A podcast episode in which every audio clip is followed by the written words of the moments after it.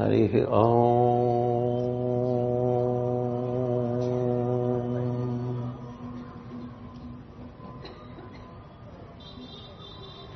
మేధాం మే ఇంద్రో దదాతు మేధాం దేవీ సరస్వతి మేధాం మే అశ్వినాభౌ ఆధత్తాం పుష్కరస్రజా आप्यायन्तु ममाङ्गानि। वाक्प्राणश्चक्षुश्रोत्रमधुबलमिन्द्रियाणि च सर्वाणि सर्वम् ब्रह्मोपनिषदम्। माहम् ब्रह्म निराकुर्याम्। मा मा ब्रह्म निराकरोतु। अनिराकरणमस्तु। अनिराकरणमस्तु। तदात्मनि निरतेय उपनिषत्सु। धर्माः ते मये सन्तु। ते मये सन्तु। ॐ शान्ति शान्तिः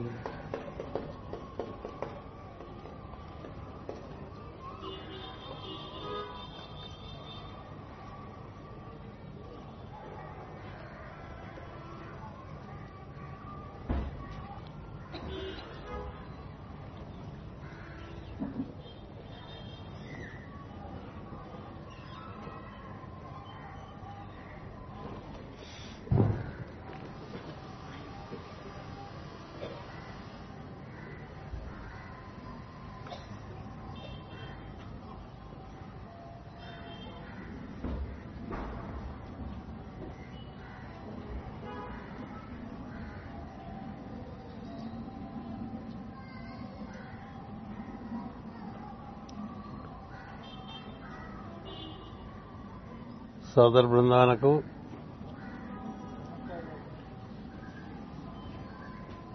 సోదర బృందములకు మూడోసారి సోదర బృందమునకు హృదయపూర్వకమైనటువంటి నమస్కారములు మరియు సంక్రాంతి శుభాకాంక్షలు. రేపటి నుంచి మనకి భోగి మకర సంక్రాంతి కనుమ. మాకు విశాఖపట్నంలో పై వారం వరకు మళ్ళీ మనుషులు ఎవరు కనిపించరు. పెద్ద పండగ పెద్ద పండగని బాగా మూడు రోజుల పండగ తర్వాత ఇంకా మూడు రోజుల పండగ కూడా చేసుకుంటాం. అలా ఉంటుంది ఉత్తరాంధ్రలో. మిగతా ఆంధ్రలో కనుమతో అయిపోతుంది. మాకు తర్వాత కూడా కొన్ని పండగలు ఉన్నాయి. అందుచేత మాకు గురు పూజలు అయిపోయిన తర్వాత అందరం వారం రోజులు హాలిడేస్ తీసుకోవచ్చు. ఎందుకంటే మనం పనిచేద్దాం అనుకున్నా ఎవరు రారు కాబట్టి కన్నా వచ్చినా అది స్వచ్ఛందమే నిర్బంధమే లేదు అందుచేత ఈసారి మనకి భోగి రేపు పడ్డది కాబట్టి రేపు రేపటి నుంచి మీ అందరికీ పెరుగుదల రావాలి. ఎంచేతంటే నిరైన సంవత్సరం ప్రకారం ఈ పుష్యమాసం అయ్యే లోపల ఉత్తరాయణం వస్తుంది. ధనుర్మాసం లెక్కతో ఇవాళతో అయిపోతుంది. అందుకని రేపు భోగి పండగ. భోగి పండగ అంటే త్రివిక్రముని యొక్క అవతారము బలి చక్రవర్తి ఉద్ధారణము. బలి చక్రవర్తి అసురుడైనా ఆయన వరకు సంహారం అనే ఉండదు ఉద్ధారణ ఉంటుంది. బలికి ఉద్ధారణ కలిగిస్తాడు మా దైవం. శ్రీ మహావిష్ణు శ్రీ మహావిష్ణువు బలికి చక్కని అనుగ్రహాన్ని అందిస్తాడు. అందుచేత రేపు నేను దానం చేస్తున్నాను. నేను మంచి పనులు చేస్తున్నాను. అలా చేస్తూ బాగా పెరగచ్చు. ఆ అహంకారాన్ని కూడా తగ్గించేసి త్రివిక్రముడై దైవము బరిని అనుగ్రహిస్తాడు. అందుచేత రేపు నుంచి మనకి జీవుని అహంకారం తగ్గి జీవుడు పెరిగేటువంటి ఒక కార్యక్రమంగా మనం పండగ చేసుకుంటూ ఉంటాం. చిన్నపిల్లలకి రేగిపళ్ళు పోసి ఆ తర్వాత అవి తినేయటం కాదు.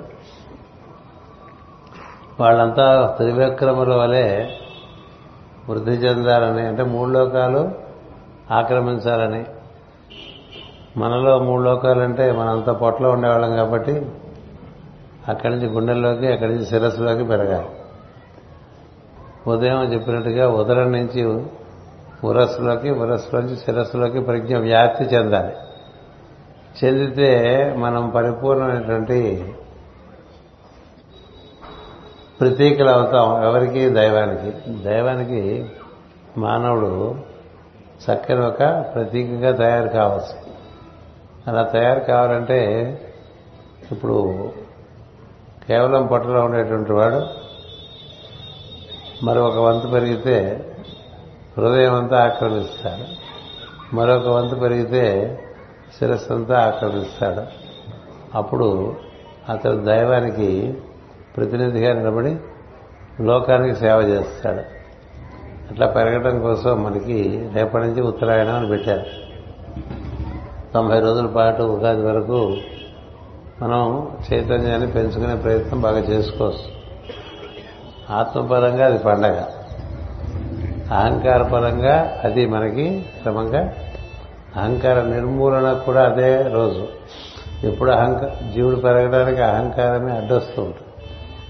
అంచేత ఆ అహంకారం తగ్గుతూ జీవ చైతన్యం పెరుగుతూ ఉంటే జీవుడు క్రమముగా దేవుడే జీవుడుగా ఉన్నాడని తెలుసుకుంటాడు. అప్పటి నుంచి అతని కథ వేరుగా ఉంటుంది. అందుకని మనకి సమ్యక్ క్రాంతి అలా జరిగినప్పుడు కలుగుతుంది. క్రాంతి అంటే వెలుగుని అర్థం. మనలో వెలుగు పరిపూర్ణంగా మన అంతా నిండి ఉంటే అది మనకి సంక్రాంతి అవుతుంది. ఇలా మనకేవో కొన్ని ఆచారాలు. ఒకటి భయ బాహ్యంగా ఒకటి ఉండగా అంతరంగంలో ఆత్మపరంగా కూడా ఈ పండుగలు నిర్వర్తించుకుంటూ ఉండవచ్చు ప్రతి పండుగకి ఒక సార్థకత ఉంది ఆత్మపరంగా. ప్రతి పండక్కి ఒక సార్థకత ఉంది దేహపరంగా. దేహపరంగా అంటే బట్టలు కొనుక్కుంటాం పిండి వంటలు చేసుకుంటాం తింటాం నిద్రపోతాం ఖాళీ ఉంటే సినిమాకి వెళ్తాం. సినిమా హాల్ నిండిపోయినంటే మనం ఏదో ఎంటర్టైన్మెంట్ ప్రోగ్రామ్ పెట్టుకుంటాం. ఇదంతా దేహపరంగా పండగ. కానీ ఆత్మపరంగా కూడా అందులో మన జ్యోతిషపరంగా చూసుకుంటే ఆత్మవృద్ధి చెంది మనకుండేటువంటి స్వభావం మన ఆత్మకి అనుగుణంగా మల మలసబడి చక్కని అనుభూతిని భూమి మీద ఉంటూ అన్ని లోకాల అనుభూతిని పొందేటువంటి విధానం కూడా ప్రతి పండుగలను ఉద్దేశపడి ఉన్నది. అందుకని ఋషులు ఈ పండుగలన్నీ దర్శించి మనకి ఇచ్చారు. అవి నిర్వర్తించుకోవటంలో మనకి స్వేచ్ఛ ఇచ్చారు. మనం ఎలా కావాలంటే అలా నిర్వర్తించుకోవచ్చు పండుగ. గొప్ప విషయం ఏంటంటే సనాతన ధర్మంలో నియమాలు ఏం పెట్టరు. చేసుకుంటే బాగుంటుంది అని చెప్తా.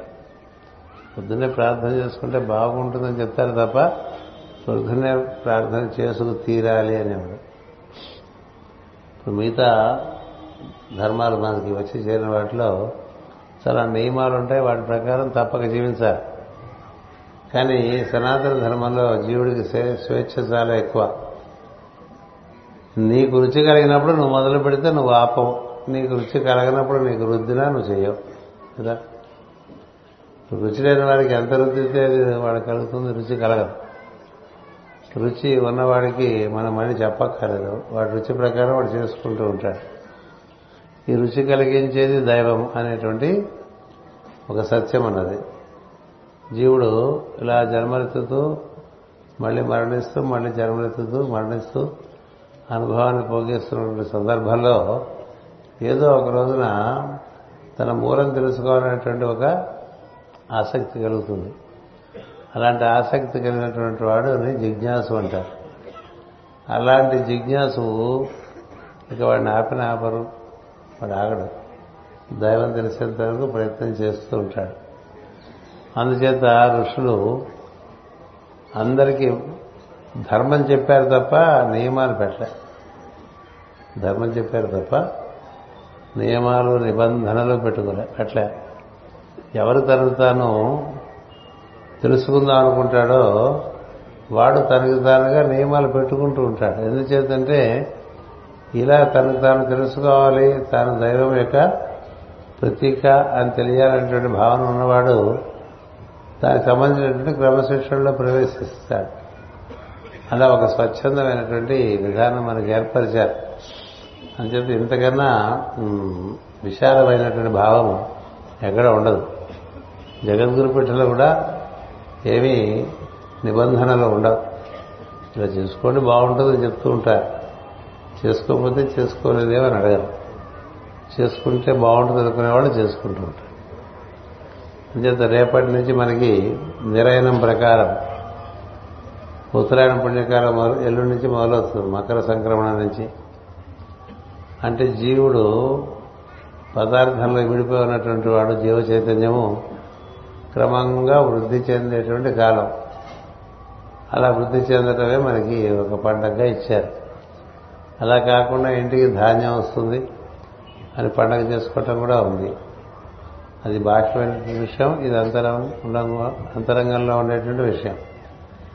ఇక రెండు రేపు భౌతిక కాబట్టి మీ అందరికీ శుభాకాంక్షలు చెప్తున్న సందర్భంలో ఆ విషయాన్ని కూడా ఒకసారి మీకు గుర్తు చేస్తున్నాను. ఈ రాత్రి ఇక్కడ ఈ గురు పూజ ప్రాంగణమంతా దీనంతా మళ్ళీ చక్కగా ఇది ఏర్పడక ముందు ఎట్లా ఉందో అట్లా తయారు చేసేటువంటి బృందము రాత్రంతా శ్రమించి పనిచేస్తారు. వారు మినహాయించి మిగతా వారందరూ ఎవరైతే గబగబా ఇంటికి వెళ్ళిపోతారో కార్యక్రమంగానే వారు రేపు పొద్దున్న లేవటం లేవకపోవటం బట్టి ఎలా ఉంటుందంటే వారికి ఆత్మరుచి ఉండటం ఉండబడ ఉండకపోవటం బట్టి ఉంటుంది. ఆత్మరుచి ఉండేవాడు ఈ గురు పూజలో పొందినటువంటి అనుభూతి ఆధారంగా రేపు ప్రార్థనకి ప్రారంభం చేసుకుంటాడు మళ్ళీ. ఆత్మరుచి కన్నా దేహరుచి బాగుందనుకోండి మూడు రోజులు చాలా కష్టపడ్డాం అక్కడ. కదా? చాలా కష్టపడ్డాం అనిపిస్తుంది దేహం. ఇంటికి వెళ్ళి హాయిగా పడుకుంటే రేపు లేవకూడదు మనం. ఎల్లుండి నుంచి చూసుకోవచ్చు అనుకుంటాం కదా? అలా చూసుకుంటే ఏం జరుగుతుంటే దేహము జీవుని కమ్మేస్తుంది. కమ్మేస్తే ఇంకేముంది? రేపు అయిపోతుంది. ఎల్లుండి లేద్దాం లేనుకుంటాడు మళ్ళీ. ఆ వద్దులే అనుకుంటాడు. లేద్దాం వద్దు లేద్దాం వద్దు అనుకుంటూ అలా పెరుగులాటగా సాగుతుంటుంది సరే అది ఒక కథ. ఇకపోతే మనం చెప్పుకుంటున్నటువంటి అంశం ఈ గురు పూజల్లో ఎవరు నా భక్తుడు అని భగవంతుడు తెలియపరిచాడు? ఎందుకు ఈ భక్తి యోగంలో ఉండేటువంటిది? భక్తుని గుణాలు. వివరిస్తున్నానంటే మనంతా మనకి మనం భక్తులు సర్టిఫికేట్ ఇచ్చుకోవడం కోసం కాదు. ఇలా ఉంటే ఎవరైతే ఇలా ఉంటారో వాడు నా భక్తులు అని చెప్పి భగవద్గీత ఎందుకు భగవానుడు పలికాడు. ఇలా ఉండేవాళ్ళంటే నాకు ఇష్టం ఇలా ఉండేవాళ్ళంటే నాకు ఇష్టం అని చెప్పుకుంటూ వస్తున్నాడు చెడు చివరికి వచ్చేసాం మనం. రెండు శ్లోకాలే ఉన్నాయి. అవి కూడా మనం సమయం లోపల చెప్పేసాం అనుకోండి. ఇప్పటికీ మనకి రిమైండర్. ఈ గురు పూజలకు మీకు అందరికీ తెలియక ఈ రావటం నేనేదో చెప్పడం కాదు. తెలిసిన విషయాన్నే మళ్ళీ మళ్ళీ చెప్పుకుంటూ ఉంటాం. ఎందుకంటే మనసులో బతుకుతాం కాబట్టి మనసుకు మరపు ఉంటుంది కాబట్టి మాటి మాటికి చెప్తుంటారు అదే బుద్ధిలో బతికేవాడికి ఒక్కసారి చెప్తే ఇంకా ఎప్పటికీ ఉండిపోతుంది మరపు ఉండదు మనసుకి ఎంత మరపు ఉంటుందంటే గబాలన నిన్న మధ్యాహ్నం ఏం కోరుతున్నావంటే వెంటనే చెప్పలేదు. కదా? నిన్న మధ్యాహ్నం ఏం కోరుతున్నావు? అని అడిగేవాళ్ళనుకోండి. చెప్పలేదు. నిన్న నిన్న విషయమే చెప్పలేదు ఇవాళ. కానీ బుద్ధిలో ఉంటే ఏ సద్విషయమో మరుపు రాదు.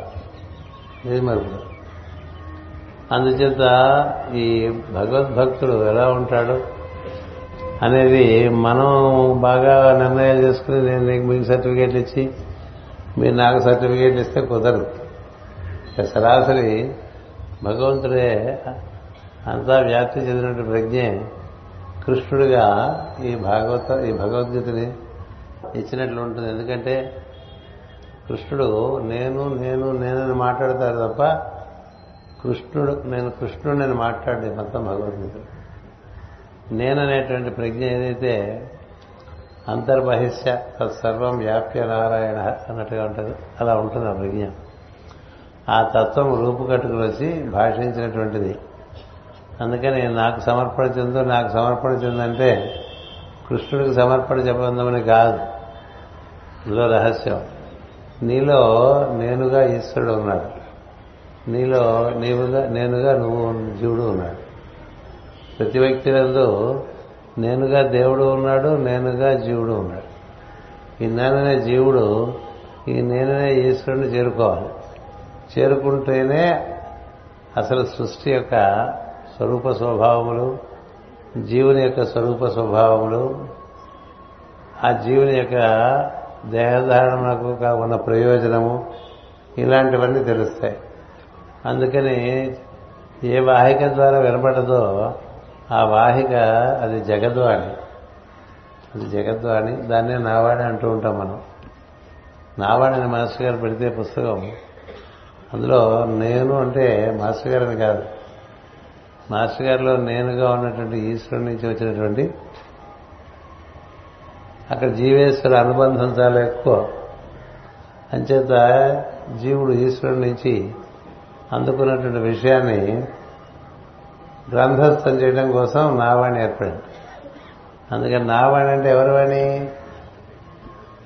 ఎవరైతే ఈ సృష్టికి ఈశ్వరుడే ఉన్నాడో అతడు మన ఎందున్నాడో అతడితో అనుసంధానం చెందేటువంటి వాడికి కొన్ని సహజమైన గుణాలు ఉంటాయి అలాంటి గుణాలు ఉండేవాళ్ళనే నేను భక్తులుగా ఇష్టపడతాను అని చెప్పి కృష్ణుడు చెప్పాడని మనం ప్రాతిపదిక మొదటి రోజు చెప్పుకున్నాం. ఇలాంటి భక్తులంటే నాకు ఇష్టం ఇలాంటి భక్తులంటే నాకు ఇష్టం అని చెప్పడంలో ఉద్దేశం ఏంటంటే మనం మనలో ఉండేటువంటి ఈశ్వరుని చేరుకునే ప్రయత్నంలో మనకి ఈ గుణాలన్నీ సహజంగా లోపలికి వెళ్తున్న కొద్దీ మనకి ఏర్పడుతుంటాయి లోపలికి చేరుకున్నటువంటి వాడికి బయట విషయాలు ఎందు ఒక తటస్థ వైఖరి వైఖరి ఉంటుంది తప్ప అది పొద్దున చెప్పినట్టుగా కుంగటం పొంగటం ఇలాంటివే ఉండవు. దుఃఖపట్టమని కానీ సుఖపట్టమని కానీ ఏముండదు కర్తవ్యం ఉంటుంది అంతే. అంచేత తనగా తనేం ప్రారంభం చేయడు ఇలాంటి చాలా చెప్పుకున్నాం. లోపలికి వెళ్ళిపోయిన వాడికి ఈ శుభాశుభముల యొక్క ద్వంద్వములు కూడా ఉండవు. అది ఉదయం చెప్పుకోవడం జరిగింది. ఇప్పుడు దానికి కంటిన్యూషన్ ఇవన్నీ ద్వంద్వాలన్నీ చెప్తారు.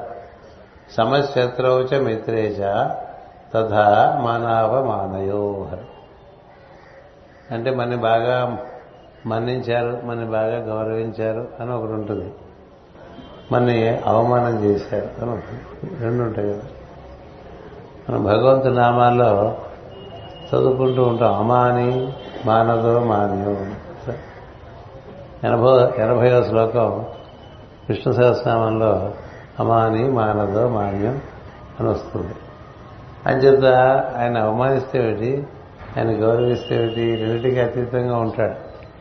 ఈ అతీత స్థితి ఎప్పుడు వస్తుందంటే ప్రతివాడు తన ఎందరి తన ఆత్మతో అనుసంధానం చెందుతూ ఉంటే బాహ్య విషయంలో ఎందు ఆ ద్వంద్వములు ఎందు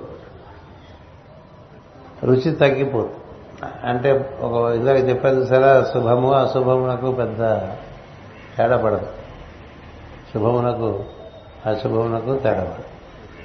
నేను ఇక్కడ ఉపన్యాసం చెప్పిన ఒక సోదరుడికి ఉపన్యాసం వెంటనే తల్లి మరణించిందని వార్త వచ్చింది. వెళ్ళిపోయి ఆ కార్యక్రమం చేసుకుంటున్నాడు. ఏ బాధ లేదు ఎలా ఉండాలన్నమాట. భక్తులు ఉంటే ఎలా ఉంటాడు? కదా? అంచేత ఈ విధంగా మనకి కొన్ని శుభములని కొన్ని అశుభములని భావిస్తుంటాం కదా? అలాంటివి లోపలికి వెళ్ళిపోయిన వాడికి ఇవన్నీ జరుగుతూ ఉంటాయని తెలుస్తుంది.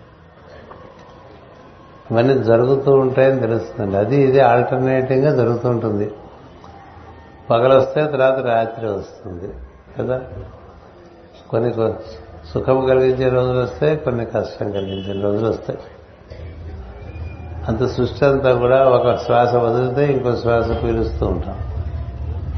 ఒక కృష్ణగతి ఉంటే ఒక శుక్రగతి ఉంటుంది. అలా పుట్టుక ఉంటే దానికి ఆ పుట్టిన దానికి చావు ఉంటుంది. పుట్టిన దానికి చావు ఉంటుంది కానీ జీవుడికి చావు ఉండదు అనేది భగవద్గీతలో మొట్టమొదటి చెప్పే పాఠం. ఏం పుట్టింది? శరీరం పుట్టింది. నువ్వు ఎప్పుడు ఉన్నావు? నీ చుట్టూ అట్లా ఆవరణలు ఏర్పడిపోయినాయి. ఈ ఆవరణలకి కొంత కాల పరిమాణం ఉన్నది. అదనంగానే పడిపోతాయి. నువ్వు ఉంటావు. అందుకని వీళ్ళు ఎవరు పోరు. అందరూ ఉంటారు. అయితే వాళ్ళ చుట్టూ ఏర్పడితే పోతాయి. అంతే. ఆ చుట్టూ ఏర్పడేవి మనం అనుకునేటువంటి స్థితి నుంచి ఇవన్నీ నా చుట్టూ ఏర్పడే తప్ప నేను ఇది కాదని తెలిసే స్థితిలోకి వెళ్తూ ఉంటాడు భక్తుడు. అందుకని చిట్ట చివరిలో ఈ ద్వంద్వాల గురించి చెప్తాడు దైవం. ఎందుకు చెప్తాడంటే ద్వంద్వములు రెండు కూడా ఇటొక రాట అటొక రాట పాతి మధ్యలో శామ్యాన వేసినట్టు ఉంటుంది. ఇది తీసేసినా శామ్యాన పడిపోతుంది అది తీసేసినా శామ్యాన పడిపోతుంది దాని సుఖం పెట్టుకుని నీకు దుఃఖం పేరు పెట్టుకున్నా సుఖమే కావాలి దుఃఖం కలగదు బీగేసావనుకో అది పీకితే ఇది పడిపోతుంది ఇలా మతం సృష్టి అంతా వెలుగు నీడలుగా ఏర్పాటు చేశారు అంటే వెలుగు పదార్థము. ఈ రెండు యొక్క సమతూకంగా ఉండటానికి ప్రయత్నం చేస్తాం కానీ అవి రెండు ఎప్పుడూ ఉంటాయి సృష్టిలో. ఈ సత్యం తెలిసిన వాడు దానికి అతీతంగా ఉంటాడు. ద్వంద్వాతీతుడు అని చెప్తారు ఎవరిని? యోగుల్ని సిద్ధుల్ని. ద్వంద్వాతీతము. అంటే ఏంటంటే మనం ఈ ద్వంద్వములకు అంటే పరస్పర విరుద్ధమైనటువంటి విషయములకు అతీతంగా ఉంటే ఈ రెండు ఎలా ఒకదాని తర్వాతోటి ఒకదాని మనకి కెరటాల్లో వస్తూ ఉంటాయో తెలుస్తూ ఉంటుంది పౌర్ణిమ వచ్చిందంటే మళ్ళీ పౌర్ణిమ వచ్చే లోపల అమావాస్య వచ్చి తీరుతుంది తెలుసు కదా. అలా అన్ని విషయాల్లో కూడా ది లా ఆఫ్ ఆల్టర్నేషన్ అని అది ఉంటూ ఉంటుంది. అంచేత ఆరోగ్యంగా ఉండేవాడికి తర్వాత పర్వం అనారోగ్యం. అనారోగ్యంలో ఉండేవాడికి తర్వాత పర్వం ఆరోగ్యం కావచ్చు. కదా? అనారోగ్యంలో ఉండేటువంటి వాడు వాడికి ఇంక అనారోగ్యంలోనే ఉండగలడు తప్ప ఇంకంతకన్నా నాశే ఉంది పడిపోయిన వాడికి లేవటం అనేది ఉంటుంది. లేచిన వాడికి పడిపోవటం కదా? ఇలా కుర్చీలో కూర్చుంటే మన బరువు ఎక్కకపోతే ఇది విరిగి కింద పడిపోతుంది. కిందే కూర్చున్నాం అనుకోండి పడిపోవటానికి ఏం లేదు కదా? అందుచేత ఈ హెచ్చు తగ్గులుగా సృష్టి నడుస్తూ ఉంటుంది. ఒక గురుగారి దగ్గరికి ఇంకో గురుగారు వచ్చారట. వస్తే ఏ గురువుగారు దగ్గరికి ఏ గురుగారు వచ్చారు? మొదటి గురువు గారిని ఆ అన్నాం అనుకోండి రెండో గురువు గారిని ఈ అన్నాం అనుకోండి. ఈ మొదటి గురువు గారు కుర్చీలో కూర్చున్నట కూర్చుంటే రెండో గురువు గారు వచ్చాట ఆయన చాలా వాడు అన్నీ తెలిసినవాడు సో అప్పుడు ఈ గురువుగారు కుర్చీలో కూర్చున్న గురువుగారు తన శిష్యుని పిలిచి గురు గురుగారు కుర్చీ వేయండిరా అంటే వద్దురండి నేను కింద కూర్చుంటాను. అని ఎన్ని ఎన్నిసార్లు బతి వల్ల కిందే కూర్చుంటా అంటాడు. ఈయన ఏమో కుర్చీలో కూర్చుని ఆయన కింద కూర్చుంటే ఈయనకు బాగుండదు. ఆయన అంటాడు నేను కిందే కూర్చుంటానంటాడు అంటే ఇప్పుడు నేను అడుగుతారు ఏమి మీరు ఎందుకే కింద ఎందుకు కింద కూర్చుంటారు? ఈ కథ రాశారు నా వాళ్ళు ఒకసారి. కుర్చీలో ఎందుకు కూర్చోరంటే ఆయన అంటాడు ఇక్కడ కూర్చుంటే ఇక్కడి నుంచి పడిపోవటం ఏముండదు ఇక్కడ కూర్చుంటే పడిపోవటం ఉంటుంది.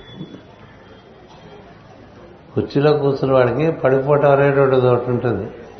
ఎదిగిన వాడికి పెరిగిన వాడికి తరగటం ఒకటి ఉంటుంది కదా. పెరుగుదల మీద ఆసక్తి లేదు తరుగుదల లేదు రెండూ లేదు అలా ఉన్నవాడికి అన్నీ ఒకటే.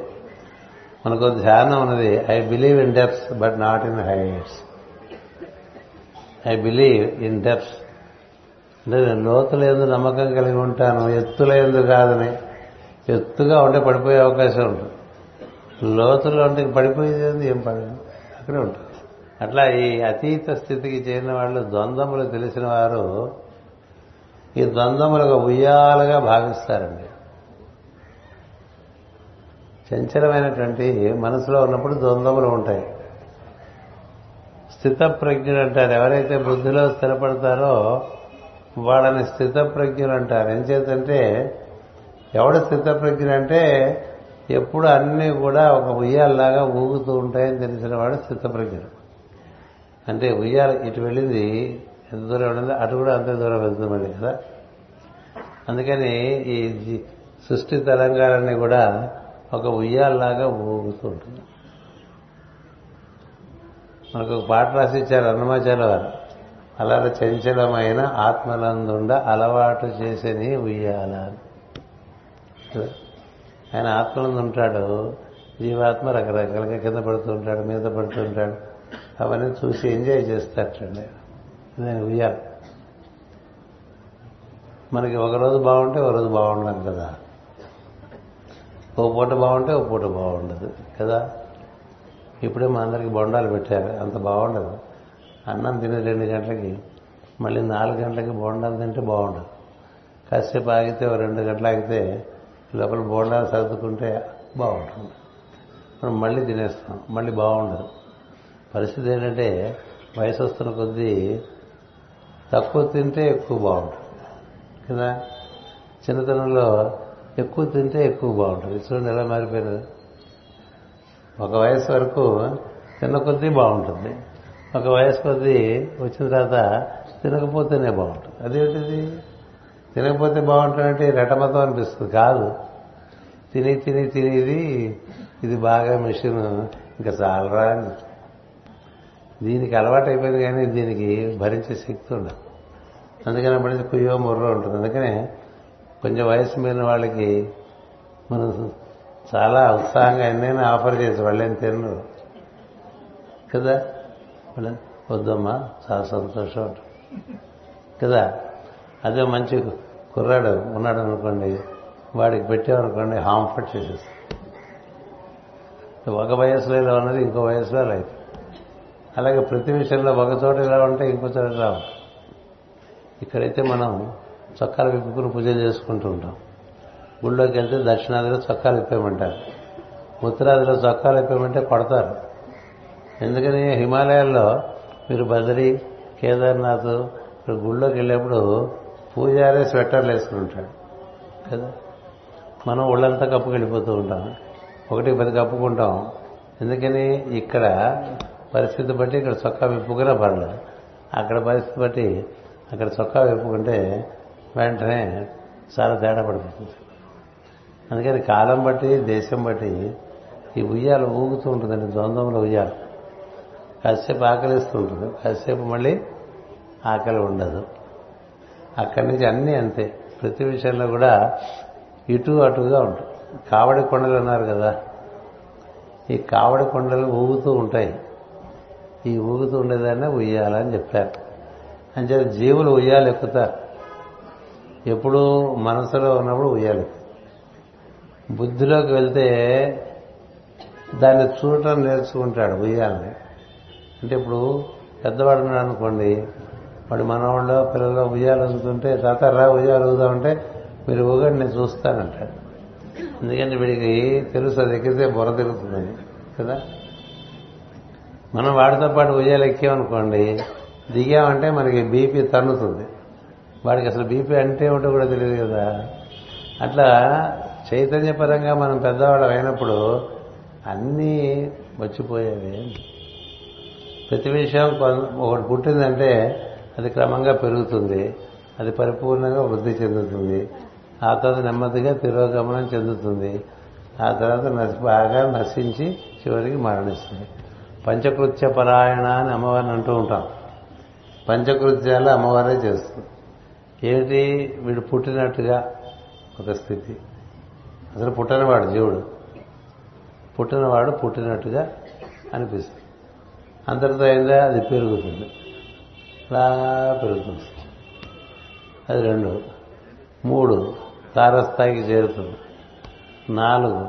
తిరోధానం చెందుతుంది. ఐదు. దేంట్లో పుట్టాడో దాంట్లో చెడిపోతాడు అంతే కదా? ఇట్లా ఐదు రకాలుగా ప్రతి విషయాన్ని పుట్టించి పెంచి పూర్ణంగా పెద్ద చేసి దాన్ని మళ్ళీ వెనక్కి తీసుకొచ్చేసి దాన్ని చంపేయటం ఇలాంటివి. చంపేటప్పుడు దేని చంపుతుంది? వాడి చుట్టూ చేరినే తీసేస్తాం. వాడిని తీసేది. వాడిని తీసేయటం ఉండదు. అందుకనే ఋతువుల్లో మనం ఈ వృక్షాదులను గమనిస్తే మనకు తెలుస్తూ ఉంటుంది. వసంత ఋతువులో మొలకేసినటువంటిది అది క్రమంగా పెరుగుతూ శరద్ ఋతువుకి బాగా ఇంకా ఆ తర్వాత పెరుగుదల ఉండదు హేమంత ఋతువులో. హేమంత ఋతువులో చలి కదా ఇప్పుడు పెరిగేది ఉండదు. ఆ తర్వాత మనకి శిశిర ఋతువు కదా? శిశిర ఋతువులో అన్ని రాలిపోతుంది వసంత ఋతువులో వేసిన చిగురు శిశిర ఋతువులో రాలిపో రాలిపోతే అయిపోయిందా? మళ్ళీ వసంత ఋతువు మళ్ళీ పెరుగుతూ ఉంటాయి. ఇట్లా ఇట్లా పుట్టడం పెరగటం తారాస్థాయి చేరటం మళ్ళీ తిరోధానం చెందటం మళ్ళీ ఏది పుట్టిందో అది పోవటం. కానీ ఇందుట్లో ఉండేటువంటి జీవుడు తన చుట్టూ ఇది ఏర్పడటం చూడటం తెలుసుకున్నాడు అనమాట అంటే తన శరీరం పెరుగుతుందనుకోండి దాన్ని చూస్తున్నాడు. శరీరం తను అనుకున్నవాడు చూడలేడు. శరీరము నుంచి తను వేరుగా కేవలము ధ్యాస చేత ఆ భావన ఎందు నేను శరీరం కాదు శరీరం ఎందు వసించి ఉన్నవాడిని అనేటువంటి భావన ఉన్నవాడు శరీరంలో జరిగే మార్పులు చూడగలడండి. శరీరంలో జరిగే మార్పులు చూడగలడు. ఇది శరీరానికి మార్పులు జరుగుతున్నాయి అనుకుంటాడు తప్ప తను మారిపోతున్నాడు అనుకోడు. తను మారిపోతున్నాడు అనుకోడు. అలాంటి వాడికి ఏదైనా శరీరానికి తేడా పడితే దీనికి తేడా పడదంటాడు తప్ప తనకి తేడా పడ్డట్టుగా భావించాడు. ఎందుకంటే తనకి తేడా పట్టలే ఉండదు. అంటే మనకి పద్యం ఉంది ఎప్పుడు చెప్తూ ఉంటా పద్యం కూడా. చిన్న చిన్న పద్యాలు నేర్చు బాగా నేర్చుకున్నాం. ఎందుకంటే గుర్తుంటాయని కదా. అందుకని చెడిన పురుషుండు చెడు కానీ చెడిన దేహంబు చెడు కానీ పురుషుండు చెడడు అని. దేహమునకు దేహ దేహికిని దేహపుంజమునకు వేరుగాని ఏకత్వంబు కానరాదు అంట భాగవతంలో. దేహి అంటే దేహమందు ఉండేటువంటి వాడు. మీరు వింటారు అన్నమాచార్య వారి కీర్తన. దేహి నిత్యుడు దేహములు అనిత్యాలు అని ఒక పాట. దేహి నిత్యుడు దేహములు అనిత్యాలు. అన్నమయ్య పాడింది ఒక ఐదారు శతాబ్దాల క్రింద అనుకోండి భాగవతం ఎప్పటి నుంచి ఉంది? ఐదు వేల సంవత్సరాల నుంచి ఉంది. మన వాంగ్మయం ఎప్పటి నుంచి ఉంది? దానికి కాలం ఇప్పుడు అని ఏం లేదు. ఎప్పటి నుంచో ఉంది. అందుకని దాని సనాతన ధర్మం ఉన్నారు అందులో ఏం చెప్పారు? దేహి నిత్యుడు. అంటే దేహికి దేహికిని దేహపుంజమునకు వేరు కానీ ఏకత్వము కానరాదు. రెండు ఒకటి అనుకోకూడదు. నువ్వు నీ వాహనం ఒకటే అంటే ఎట్లా ఉంటుంది? నువ్వు నీ వాహనం ఒకటే కాదుగా వాహనంలోంచి బయటకు వచ్చి మళ్ళీ వాహనంలో ప్రవేశిస్తూ ఉంటావు కదా. అలాగే ఈ శరీరంలోకి ప్రవేశించి మళ్ళీ శరీరంలోంచి నిష్క్రమిస్తావు. వాహనం నుంచి నిష్క్రమించినట్టు. కదా? అట్లా ఈ శరీరంలోకి ప్రవేశించాం. ఇది పెరుగుతోంది అనుకోవటం ఒక పద్ధతి. ఇది తరుగుతోంది అనేది ఒక పద్ధతి. దీనికి జబ్బు చేసింది అనేటువంటిది ఒక పద్ధతి. దీనికి నాకు అలా తెలియటం అనేటువంటిది దేహమందు ఉండేటువంటి దేహముకిలో అగ్రస్థానం ఎక్కడుంటుందంటే మనస్సు. జీవుడు స్వయం ప్రకాశకుడు అతడు వెలిగే బుద్ధి. అందుకని జీవుడు తను తాను ఎక్కువ గుర్తు తెచ్చుకుంటూ ఉంటే తన వెలుగులో తానుంటే తాను వేరు శరీరం వేరని తెలుస్తుంది. తాను వేరు శరీరం వేరు ఈ శరీరము తనకి సౌకర్యము అని తెలుస్తుంది. అందుకని ఆ సౌకర్యాన్ని వాడుకుంటూ జీవిస్తుంటాడు. దానికి ఏమన్నా తేడా పడితే ఓహో దీనికి తేడా పడుతుంది. ఇంకా నెమ్మదిగా మనం బయలుదేరచ్చు ఇందులోంచి దానికి టైం వస్తుందని తెలుస్తుంది. కదా? రామకృష్ణ పరమహంసకి థ్రోట్ క్యాన్సర్ వచ్చింది అరవై ఏళ్ళకి. మనకి థ్రోట్ క్యాన్సర్ వస్తే ఓ ఓ ఓ ఓ చాలా గొడవ పెట్టేస్తుంది. కదా? రామకృష్ణ పరమహంస అన్నారు నాకు కాదు క్యాన్సర్ శరీరానికి ఒకటి. రెండు నేను వెళ్ళిపోవడానికి ఏదో మార్గం ఉండాలి కదరా. ఇది మార్గం ఇచ్చిందని ఇది మార్గం అందుకని నేను వచ్చిన పని వరకు నేను ఇందులోనే ఉంటా. నేను వచ్చిన పరావంగానే నేను ఇందులో ఉండను. ఉండకుండా ఉండటానికి ఇది ఒక నిమిత్త కారణంగా వచ్చిందని చెప్తాడు రామకృష్ణుడు. ఎందుకని? ఆయన పరమహంస. అలా చాలా మంది నేను ఎరిగిన వారు కూడా ఎవరు మహాత్ములు? వారు అనేవారు ఏమి మీకేమీ జ్వరం వచ్చిందంటే నాకు కాదు శరీరానికి. మనకి జ్వరం ఉండదు శరీరానికి ఉంటుంది. అలాగే వాళ్ళు మాట్లాడేప్పుడు కూడా శరీరాన్ని చూపించి దీనికి అంట దీనికి దీనికి ఆకలిస్తుంది అంటాడు దేనికి? ఈ శరీరానికి ఆకలిస్తుంది దానికి అన్నం పెట్టాల్సిన బాధ్యత ఉందని చెప్పేవాడు ఒక ఆయన.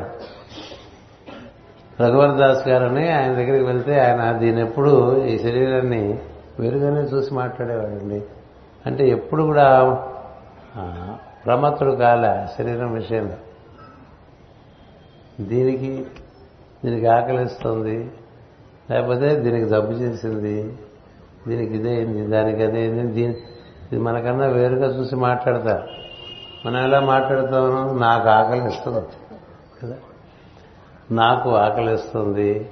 నాకు తలకాయ నొప్పి. నాకు కడుపు నొప్పి. నాకు జ్వరం. నాకు బీపీ. నాకు షుగరు. ఇవి కదా అనుకుంటాం నాకు మనకి ఉండదు షుగర్? నాకులే షుగర్ శరీరానికి ఉందనుకునే వాడిని షుగర్ అంతగా బాధపడుతుంది అందుకనే మాస్టర్ గారు అన్నారు. ఆయన ఎప్పుడు అందులోనే ఉండేవారు కాబట్టి తన ప్రజ్ఞలో తాను ఉన్నటువంటి వారు కాబట్టి మాస్టర్ గారు అది నిర్ణయం చేసింది అన్నారు అది నిర్ణయం చేసిందంటే మీరు దాన్ని చాలా జోక్గా తయారు చేసేసుకున్నాం ప్రతిదానికి అది ఎవరో ఒక ఆయన వచ్చాడు ఒక పెద్ద ఆయన చాలా మంచివాడు. అని వచ్చి మాస్టర్ గారు ఇప్పుడే వస్తున్నాను టెస్ట్ చేయించుకుని నాకు షుగర్ వచ్చింది మాస్టర్ గారు అన్నారు. అంటే అది నిర్ణయం చేసిందో అది అది నిర్ణయం చేసింది? నీ పని నువ్వు చేసుకో. మన పని మనం చేసుకుంటే అది మనం అంతగా బాధపడ్డది ఒకటి. రెండోది. రెండోది. అది మనకి సదుపాయం వెళ్ళిపోవటానికి. అది సదుపాయం. వెళ్ళిపోవటానికి సదుపాయంగా కొన్ని వచ్చి చేరుతూ ఉంటాయి. ఎప్పుడు వెళ్ళిపోతాయి? నీ పని అయిపోయిన తర్వాత అక్కడే ఉండకుండా తీసుకెళ్తావు. నువ్వు పనులన్నీ అయిపోయి నేను వెళ్ళిపోతాను దేవుడా అన్నా కూడా అట్లా వెళ్ళకుండా ఉండేవాళ్ళు చాలా మంది ఉంటారు. ఏమిటో ఇంకా ఇందులో ఎన్ని ఇళ్ళాలు ఉండాలో ఎన్నాళ్ళు ఉండాలో అనుకుంటూ ఉంటారు. వెళ్ళిపోయే మార్గం చెప్పండి గురువు గారు అంటారు. ఆ మార్గం అప్పటికప్పుడు తెలుసుకుంటే రాదు కదా? అది చిన్నప్పటి నుంచి సాధన చేసుకోవాలి బయటకు వెళ్ళిపోయే మార్గం. అందుచేత వెళ్ళలేక వెళ్ళలేక అందులోనే ఉండిపోయినటువంటి వాళ్ళు కోకొలుగా ఉంటారు.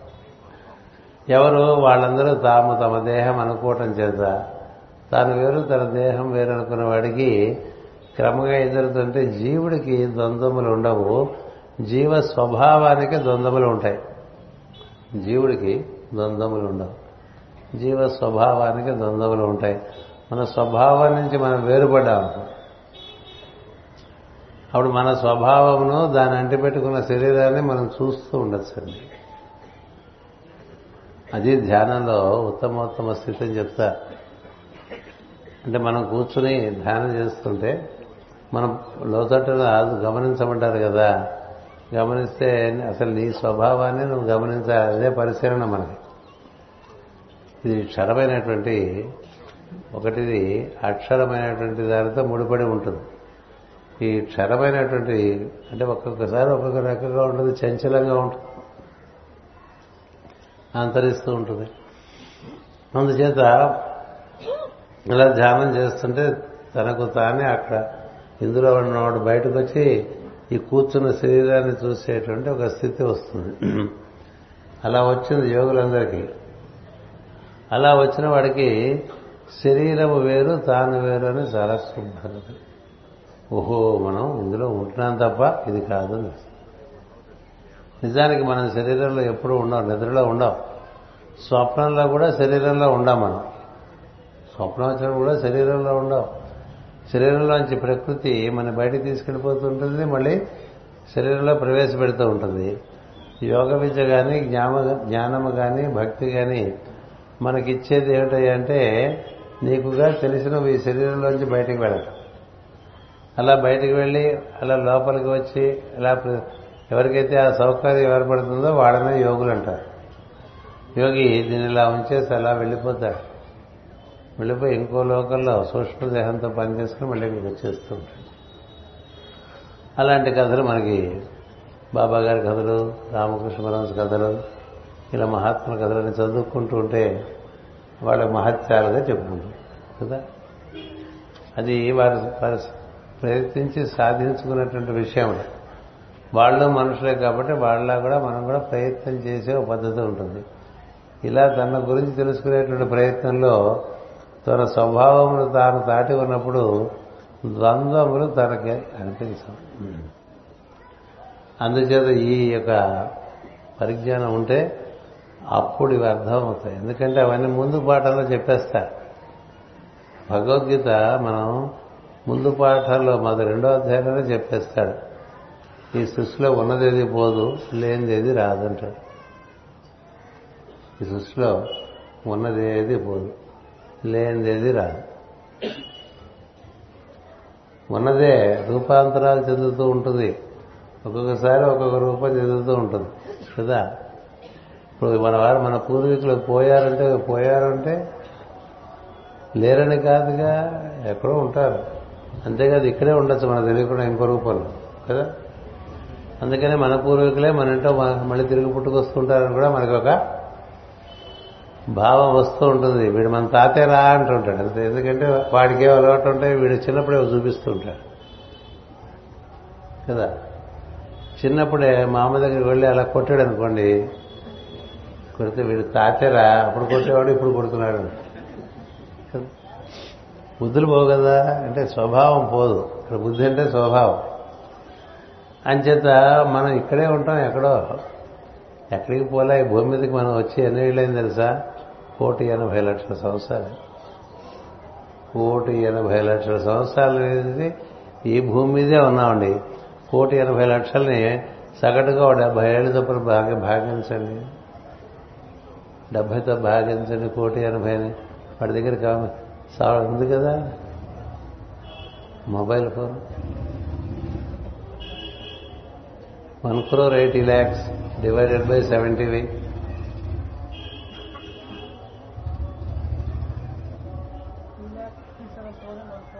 అది రెండున్నర లక్ష. జన్మలు ఏది? డెబ్బై ఏళ్ళు వేసుకుంటే. అన్ని జన్మలు డెబ్బై ఏట ఉంటాం మానవ జన్మకేది జంతువులకు అంత లేదుగా.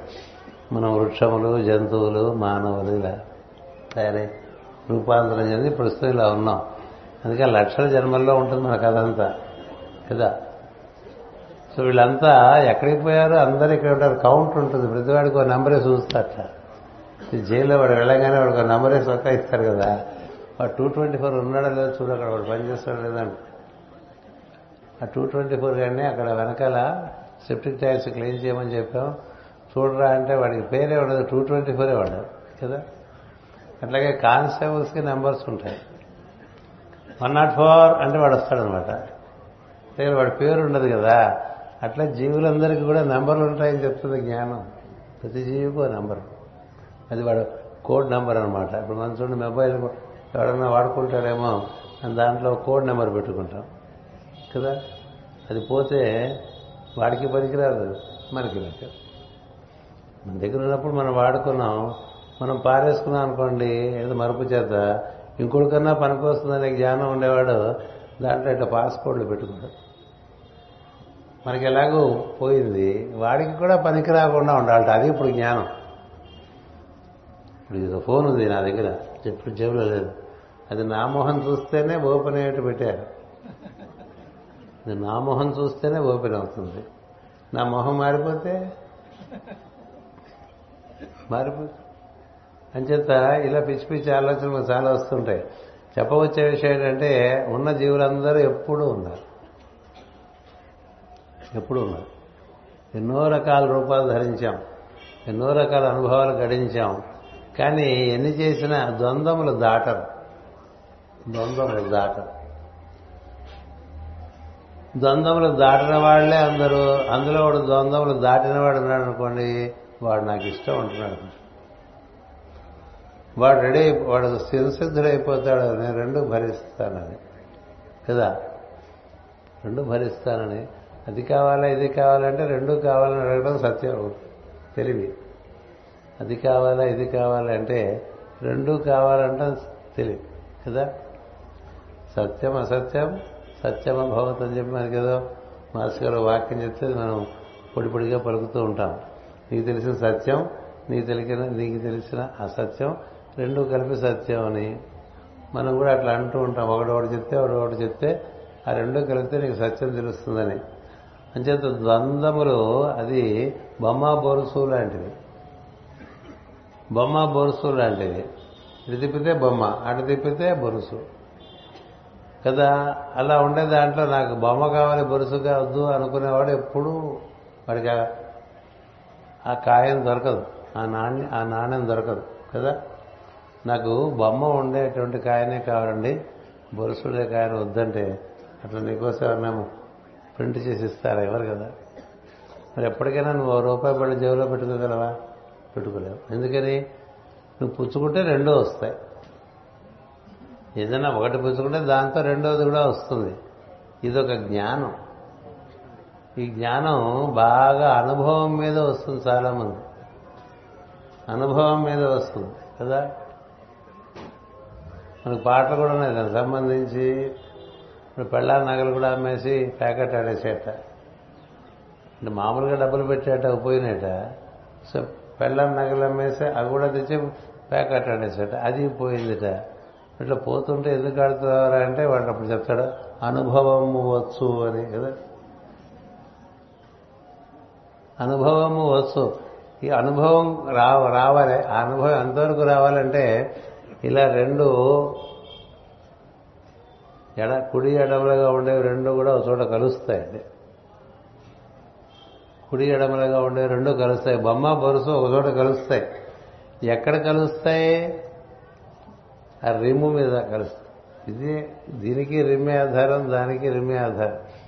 అందుకని ఇలా కాయన వేసి బొమ్మ బొరుస అంటే అది బొమ్మ పడుతుంది బొరుసు పడుతుంది. కానీ కొంతమంది బొమ్మ బొరుసు పడకుండా నిలబడేట్టుగా పిలిచేవాళ్ళు ఉంటారు వాళ్ళు యోగులు. వాడు బొమ్మ ఎంత ఉండడు బొరుసు ఎంత ఉండడు రెండింటినీ అంగీకరిస్తాడు. కష్టం వస్తే అంగీకరిస్తాడు సుఖం వస్తే అంగీకరిస్తాడు. కీర్తి వస్తే అంగీకరిస్తాడు అపకీర్తి వస్తే అంగీకరిస్తాడు. నింద స్థుతి కదా? రెండో దీన్ని ఏమంటారంటే ది లా ఆఫ్ యాక్సెప్టెన్స్ అంటారు. ఏం పోయే అది వచ్చింది ఇది వచ్చింది కానీ భక్తుల జీవితాల్లో కష్టం వచ్చింది సుఖం వచ్చింది కదా? లాభం వచ్చింది నష్టం వచ్చింది కీర్తి వచ్చింది అపకీర్తి వచ్చింది అన్ని. ఎందుకని వాటికి అతీతం ఏంటంటే బుద్ధిలో తాను ఉంటాడు. అలా ఉన్నటువంటి వాడికి సమశత్రువచ మిత్రేచ అంటే శత్రువు అన్నా మిత్రుడన్నా లోపల జీవుడిగా తానున్నప్పుడు తన బుద్ధిలో ఇతరులందరూ జీవులుగానే కనిపిస్తారు. కనిపించి వారి వారి స్వభావంలో వాళ్ళు చాలా తంటాలు పడుతూ ఉంటారు. వీడు వీడి స్వభావాన్ని దాటి ఉండటం చేత ఎవరెవరు వారి వారి ఎలాంటి స్వభావాల్లో ఇరుక్కుపోయి ఉన్నారో చూస్తాడు. చూసి అందరి మీద ఒకే రకమైనటువంటి సానుభూతి ఎందుకంటే ప్రతివాడు ఏదో ఒక కొండ చిలువ చేత చుట్టబడి ఉంటాడు. స్వభావం అనే కొండ చేత చుట్టబడి ఉంటాడు. అందరినీ ఏదో ఒకటి చుట్టేసే ఉంటుంది వాళ్ళ యొక్క స్వభావం. స్వభావము చేత చుట్టపడక స్వభావమును అధిష్ఠించి ఉన్నటువంటి వాడంటే నాకు ఇష్టం అని చెప్తున్నాడు కృష్ణుడు. ఎవరెవరు స్వభావాల్లో వాళ్ళు ఉంటారు కదా ఇలా స్వభావాల్లో ఉండేవాడికి కృష్ణుడు అన్నాడు స్వభావమును దాటి ఉన్నవాడికి అదైనా ఒకటే ఇదైనా ఒకటే అంటే స్థిత ప్రజ్ఞత్వం అంటారు దాన్ని. కష్టం వస్తే అంగీకరిస్తాడు. సుఖం వస్తే అంగీకరిస్తాడు. సుఖం వస్తే పొంగడు. కష్టం వస్తే కుంగడు. అందుకు చదువుకోవాలి భక్తులు కదా. అలాగే ఒకడు మిత్రత్వంలో ఉన్నటువంటి వాడు శత్రువుగా మారాడు అనుకోండి దుఃఖపడ్డాడు. సరే ఏదో కాలమహిమ ఇలా జరిగిందనుకుంటాడు. మామూలుగా శత్రువులే మిత్రులయ్యే పరిస్థితి ఉండదు. మిత్రులు శత్రువులు అయిపోతూ ఉంటారు. పరిచయం ఉన్నవాడే మనకి నెమ్మదిగా మనకి వ్యతిరేకంగా తయారవుతాడు. ఏ పరిచయం లేని లేనివాడు వాడు మిత్రుడుగానే ఉండడు శత్రువుగానే ఉంటాడు కదా. అందుకని మన మను ముందుకు పోతున్న కొద్దీ చాలామంది శత్రువులు తయారవుతూ ఉంటారు. ఎందుచేత? పరిచయాలు చక్కగా నిర్వర్తించుకోలేకపోవడం చేత. సరే వాడు శత్రుత్వం వహిస్తే ఇప్పుడు నువ్వు చేసేది ఏముంది? మౌనంగా ఉండదు ఈ మిత్రత్వం వహించేవాడు ఉన్నాడు అనుకోండి చేసేది ఏముంది? దాన్ని అంగీకరించు దీన్ని అంగీకరించు. ఓ శత్రువు మిత్రుడు అయిపోవచ్చు. అది ఎప్పుడూ అరుదుగా జరుగుతూ ఉంటుంది. మహాత్ముల కథల్లో శత్రువులు మిత్రులు అయిపోతూ ఉంటారు మామూలు కథల్లో మిత్రులు శత్రువులు అయిపోతూ ఉంటారు ఈ మార్పులకు అతీతంగా మనం ఉన్నాం అనుకున్నాం సమశత్రువచ మిత్రేచ. ఒక రాముడు ఒక కృష్ణుడు కథ చూస్తే వాళ్ళకి ఎప్పుడు అందరి ఎందు ఒకే దృష్టి ఉంటుంది. చిరునవ్వు చెదరదు. చాలాసార్లు చెప్తుంటారు రావణుడిని చూసిన రాముడికి చాలా తేడా పడదు అసలు. చాలా ఆనందంగా చూస్తుంటాడు రావణుని. ఎందుచేత? జీవుడిగా చూస్తాడు. తాను తనకు జీవుడిగా దర్శనమైనటువంటి వాడికి అందరిలో ఉండే జీవులు వారి స్వభావము కనిపిస్తూ ఉంటుంది. జీవుడు వాడి స్వభావము కనిపిస్తుంది. జీవుల ఎడల మిత్రత్వమే కాదు జీవుల జీవుల ఎడల సోదరత్వం కూడా ఉంది. ఎందుకంటే అన్ని జీవులు ఓ చోటు నుంచే వచ్చేసాయి. అన్ని జీవులు ఓ చోటు నుంచి రావటం చేత జీవుడుగా ఇప్పుడు మనకి హిరణ్య కశపుడిని చూశారనుకోండి హిరణ్యాక్షుడిని చూశారనుకోండి చూస్తే ఎట్లా ఉంటుందంటే లోపల జీవుడు ఈశ్వర స్వరూపుడిగా కనిపిస్తూ ఉంటాడు. వాడి చుట్టూ ఉండేటువంటి స్వభావము ఉగ్రంగా కనిపిస్తూ ఉంటుంది. జీవుడి చుట్టూ ఏర్పడిన వల్ల ఏర్పడినాయి దానికి వాడు నేర్చుకోకపోవటం వల్ల వాడి అజ్ఞానం వల్ల అలా ఏర్పడింది. వాడికే జ్ఞానం కలిగితే కలిగితే దానంతా సరి చేసుకుంటాడు. మనం పొందే జ్ఞానం అంతా మనకి దేనికి ఉపకరించాలంటే మన స్వభావాన్ని చక్కగా పశు స్వభావం నుంచి మానవ స్వభావంలోకి అక్కడి నుంచి దైవీ స్వభావంలోకి ఉద్ధరించుకోవటమే జ్ఞానం. అలా ఉద్ధరించుకున్నటువంటి వాడు తాను జీవుడిగా తను దర్శనం చేసుకున్నటువంటి వాడు. దేవుని యొక్క ప్రతిరూపంగా తను దర్శనం చేసుకున్నటువంటి వాడు ఇతరులను జీవులుగాను వారి స్వభావములుగాను చూస్తాడు. వాడి స్వభావం అలాంటిది సరే కానిలే అని కదా? వాడి స్వభావం అలాంటిది. కొంతమంది ఊరికే తొందరపడిపోతూ ఉంటారు. అది వాళ్ళ స్వభావం కదా? కొంతమంది దేనికి తొందర ఉండదు? అది వాడి స్వభావం. కదా? ఏదైనా కార్యక్రమంకి వెళ్ళాలంటే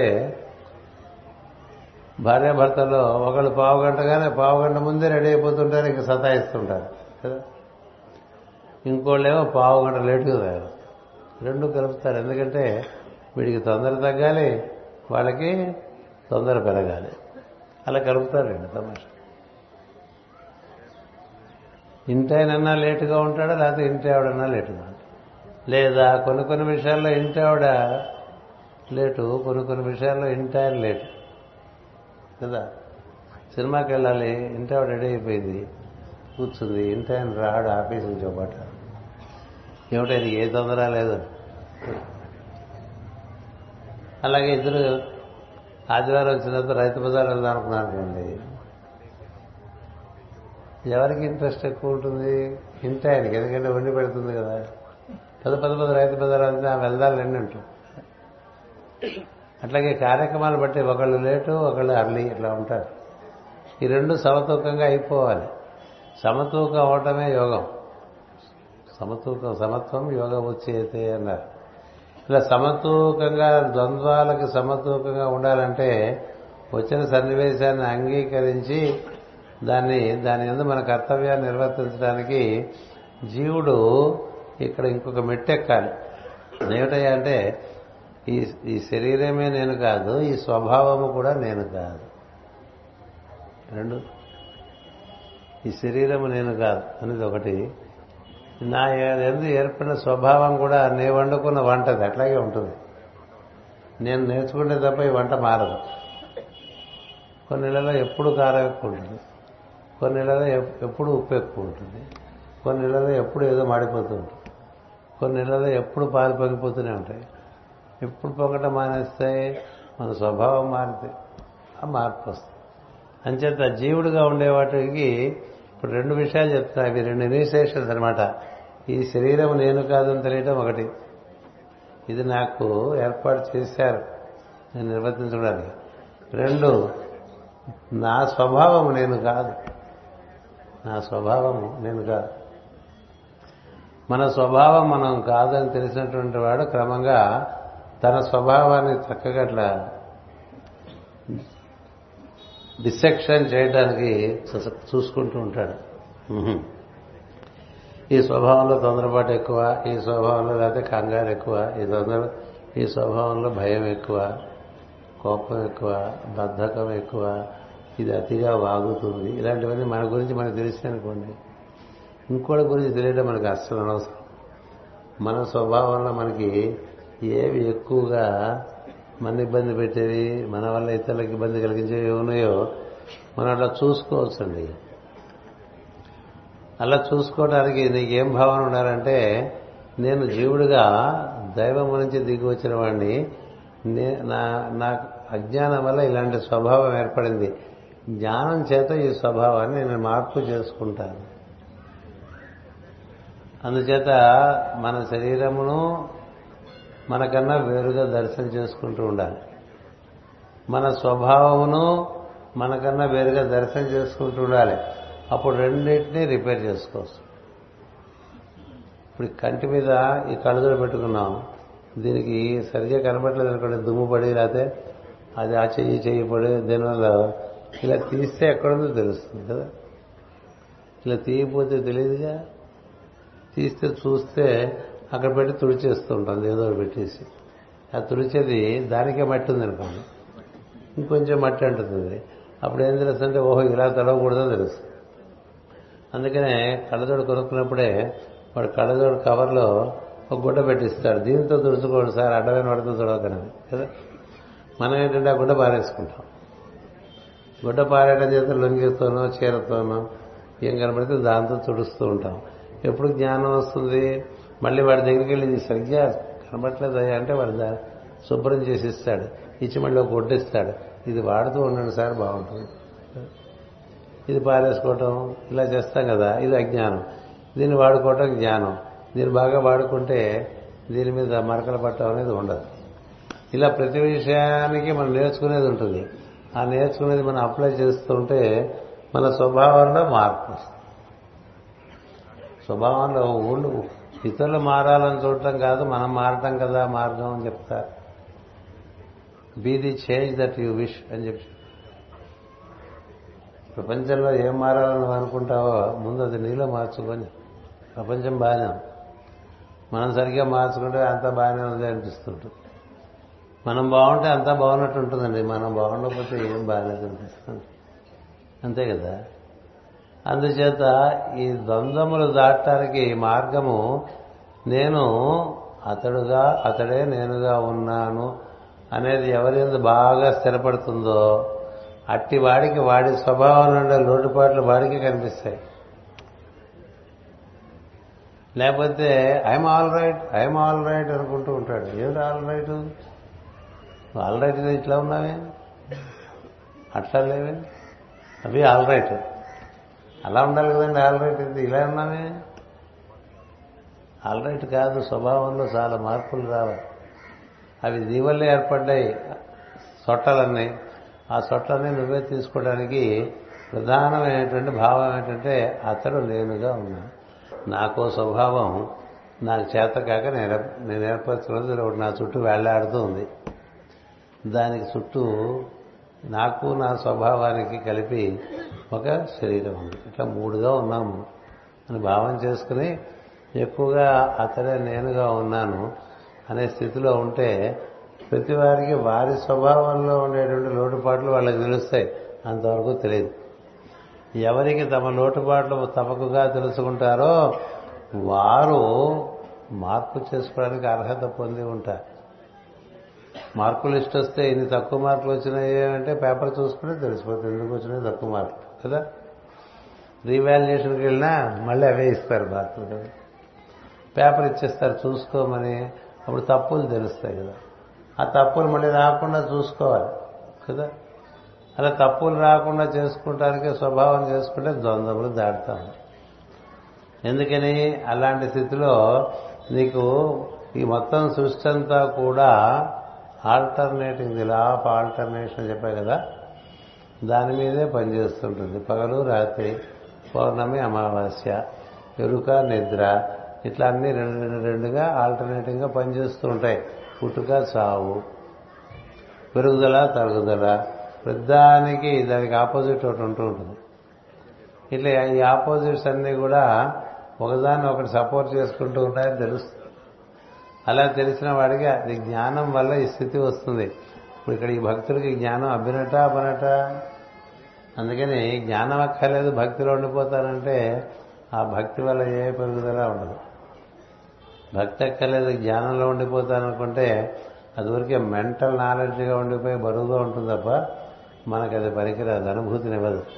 అందువల్ల సమశత్రోచ మిత్రేచ తథా మానవ మానయో మానవ మానవులు ఎవరికి? ఎవరికి? జీవుడికి లేవు. స్వభావానికి ఉంటుంది ఇప్పుడు కృష్ణుని అన్న మాటలు ఎవరు ఇంకా అన్ని మాటలు ఎవరు ఎవరిని అనలేదండి. శ్రీకృష్ణుని అన అనరాని మాటలన్నీ అన్నారు. పడుతున్నాడు వచ్చిన పని చేసుకెళ్ళిపోయాడు.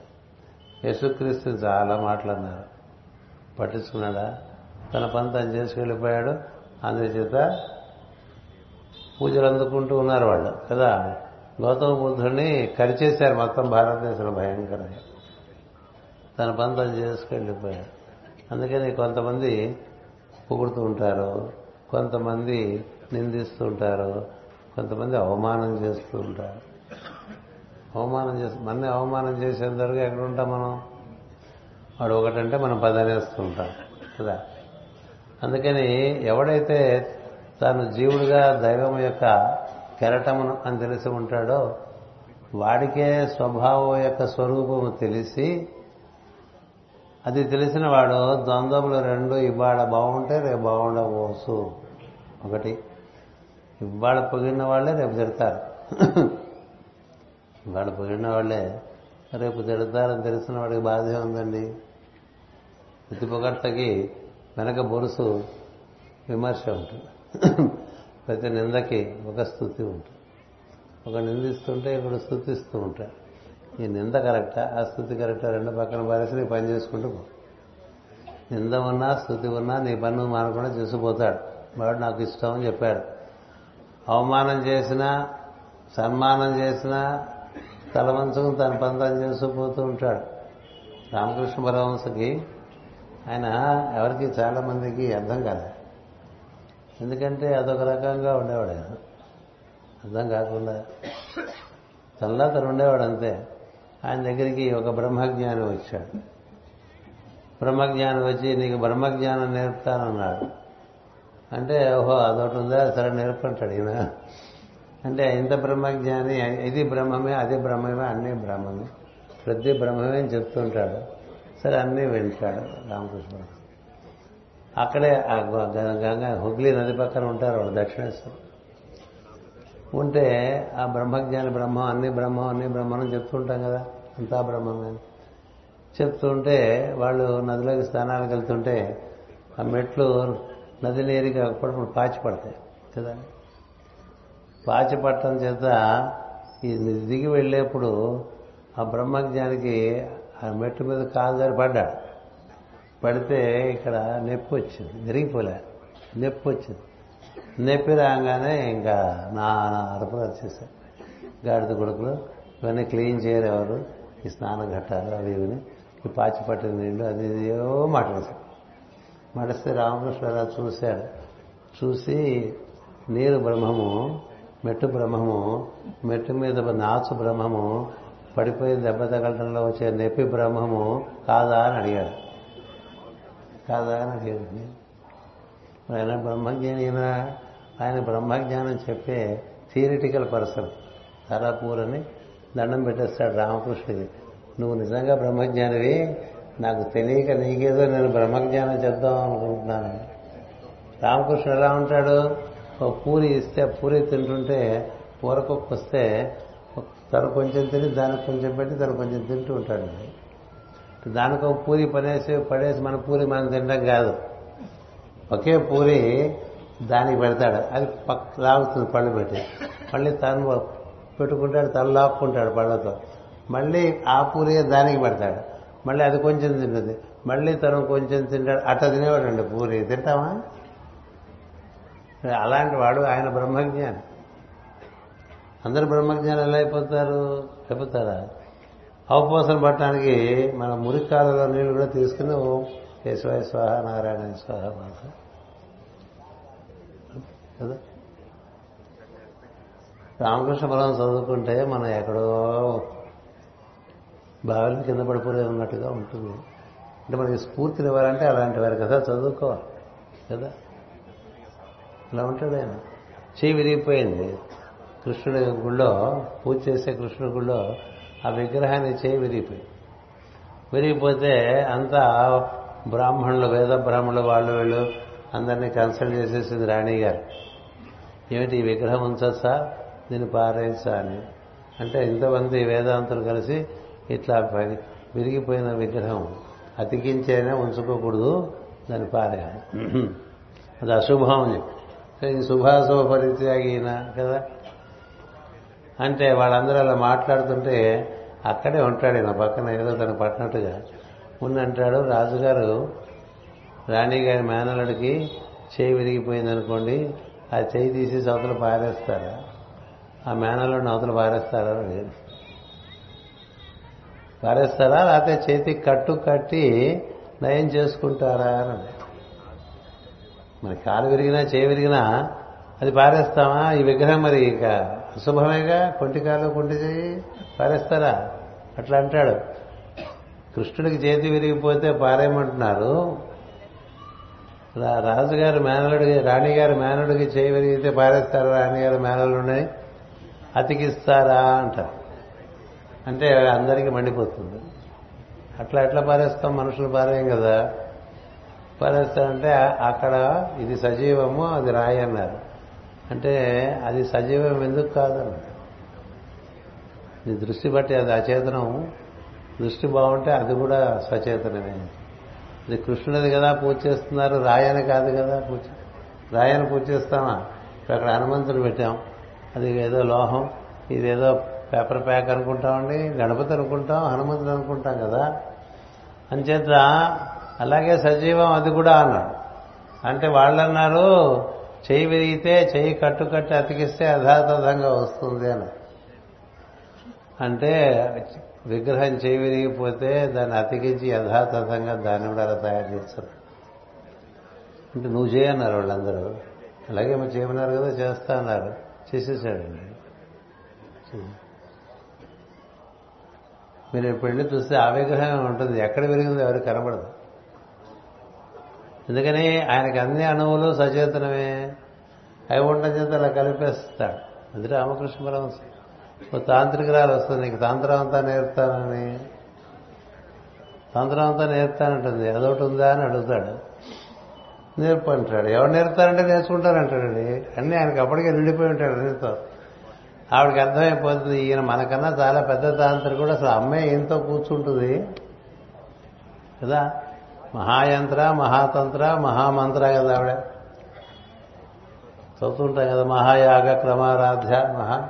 మనం చదవమంటే మనకన్నా పోటీగా ఎవరు అర్థం చేసుకోం కానీ మహాతంత్ర మహామంత్ర మహాయంత్ర. చాలా కాలం ఈ మూడు ఏది ముందు చెప్పాలో డౌట్ వస్తుండే చదివేపు గుర్తుపెట్టుకున్నా తమయ అని గుర్తుపెట్టుకున్నాం తమయ తంత్ర మంత్ర యంత్ర మహాతంత్ర మహామంత్ర మహాయంత్ర. ఇవి నాన్న బాధలు పడాలి యాక్యురసీ రావాలంటే కదా. అందుచేత ఆయన చూసి ఆశ్చర్యపోయింది. ఎందుకని ఈవిడ చెప్పేదానికన్నా ఆయన చూ చేసి చూపించేది చాలా ఎక్కువగా ఉండేది తంత్రం. ఊరు బాబాయ్ దండం పెట్టిస్తారు. ఇలా అందరూ దండాలు పెట్టేసి రోజు సభ పెట్టుకుంటారు. ఈయన బ్రహ్మజ్ఞాన ఈయన యోగ ఈయన భక్తుడా ఈయన విరాగ ఈయన తాంత్రికుడా ఎవరు ఈయనని? అలా సభ పెట్టుకుని ఈయన కూడా సభలో కూర్చోబెడతారు. వీళ్ళందరూ అలా ఒక పూటంతా డిస్కస్ చేస్తారండి. డిస్కస్ చేస్తే ఆయన పట్టించుకోడు. అక్కడే కూర్చుంటాడు. అంతా అయిపోయిన తర్వాత ఆయన బ్రహ్మజ్ఞానం తెలుస్తారు అందరూ. అందరూ తెలుస్తారు. రామకృష్ణ పరమహంస బ్రహ్మజ్ఞాని ఈయన పరమహంస అని చెప్పేస్తారు. అంతా అయిపోతుంది. అయిపోయిన తర్వాత సభ అయిపోతుంది. కిందకు వచ్చిన తర్వాత తనకు తెలిసిన వాడు కనబడితే ఇంతసేపు ఏం జరిగిందిరా? అని అడుగుతాడు. ఇంతసేపు వీళ్ళందరూ ఏం చేశారు ఇక్కడ అని అడుగుతాడు. అడిగితే వాళ్ళందరూ మీరు బ్రహ్మజ్ఞానం నిర్ణయం చేశారంటే? అని అంటాడు. అంటే ఏమిటి అంటాడు అంటే ఏమిటంటాడు నీకు అంతకన్నా కావాలండి మరి అలాంటి వాళ్ళకి ద్వంద్వాలు ఏముంటాయండి? మురుగునీళ్ళు ఒకటే మంచినీళ్ళు ఒకటే టైప్స్ చేసి చూపించాడు. కుక్క ఎంగిలి తన ఎంగిలి రెండు సమానంగా చూస్తాడు చూస్తావా? మరి అలాంటి వాడంటే మరి అమ్మ వచ్చి కూర్చుని మాట కబుర్లు చెప్పుకుంటూ ఉండేది ఆవిడ. ఇంత దక్షిణేశ్వర్లో భవతారిణి రూపంలో అమ్మవారు ఎప్పుడు ఆయనతో కబుర్లు. ఆయన ఆవిడతో కబుర్లు. ఇద్దరు జోకులు. నడుపుతూ ఉంటారు. నవ్వుతూ ఉంటారు. అది ఎంత గొప్ప విషయం. భక్తి చెప్పుకోవాలంటే అలాంటి భక్తులు చెప్పుకోవాలి. చెప్పుకుంటే ఓరి బాబు ఇంత ఎందుకలా? ఆయన తన స్వభావాన్ని దాటిపోయినట్టుంటాడు.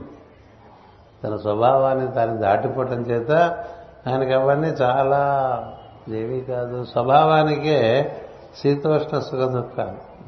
శీతోష్ణ అబ్బా చాలా వేడిగా ఉందనిపిస్తుంది కదా? చాలా చలిగా ఉందనిపిస్తుంది.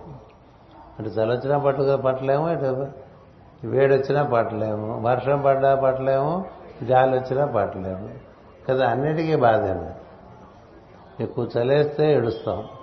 ఎక్కువ ఎండ కాలిస్తే ఏడుస్తాం కాస్తే ఏడుస్తాం. ఎక్కువ వారం రోజులు వర్షం పడదంటే ఏడుస్తాం. కదా? ఎప్పుడు వస్తాడా సూర్యుడని చూస్తూ ఉంటాం. విశాఖపట్నంలో అప్పుడప్పుడు ఈ తుఫాను మబ్బులు డిప్రెషన్ వస్తే తొమ్మిది రోజుల వరకు సూర్యుడే కనమాట తొమ్మిది రోజుల వరకు. ఎప్పుడు వస్తాడా అని చూస్తూ ఉంటాం. ఇక శీతోష్ణలు శీతోష్ణములు ఒకే విధంగా అంగీకరించేవాడు సుఖ దుఃఖములు ఒకే రకంగా అంగీకరించేవాడు సంఘవర్జిత దేని ఎందు సంఘము లేనివాడు.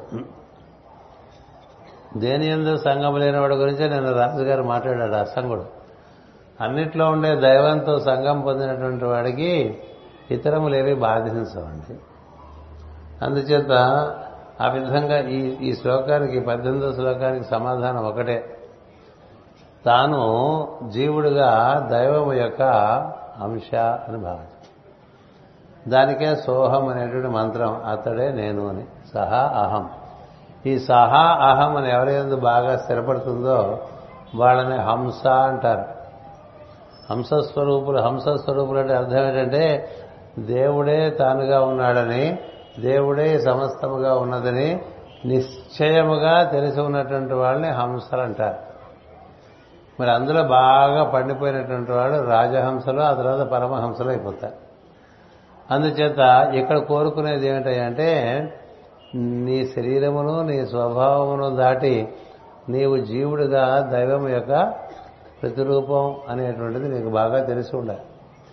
నీవు జీవుడిగా దేవుని యొక్క ప్రతిరూపం అనేటువంటిది నీకు బాగా నిశ్చయం అవుతూ ఉంటే అప్పుడు నీ స్వభావము నీ శరీరము నీకన్నా వేరుగా నీకు కనిపిస్తూ ఉంటాయి.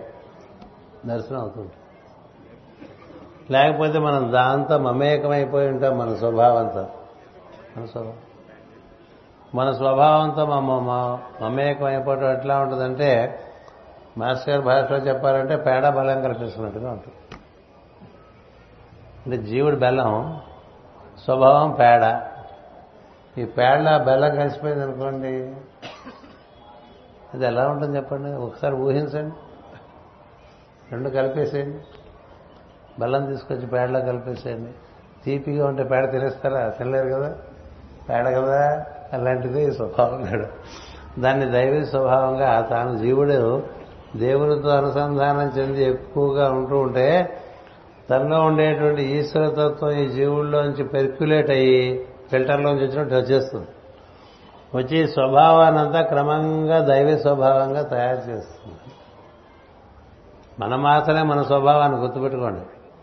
అందుకనే మనలో ఉండే దైవంతో మనం ఎంత ముడిపడి ఉంటే అంత దైవం మనలోని కాక అవతరిస్తూ ఉంటే అతని స్పర్శ చేత ఈ స్వభావం మారిపోతుంది అందుచేత అందుచేత బుద్ధుడు ఒక ఏనుగును ముట్టుకున్నా దాని కోపం ఆగిపోయి చక్కగా పక్కన ఒక్క పిల్లలే కూర్చుంటుంది. అంత ఏనుగు. అంతే ఒక మరుగు మహర్షి అలా గాండ్రం చెప్పలు దూకుతుంటే దాని దాని కళ్ళలోకి చూస్తే అది అక్కడ గాండ్రీం పాపేసి తోకాడించుకుంటూ వచ్చారు పక్కన కూర్చున్న సందర్భాలు మనకి చదవనే ఉంటాయి.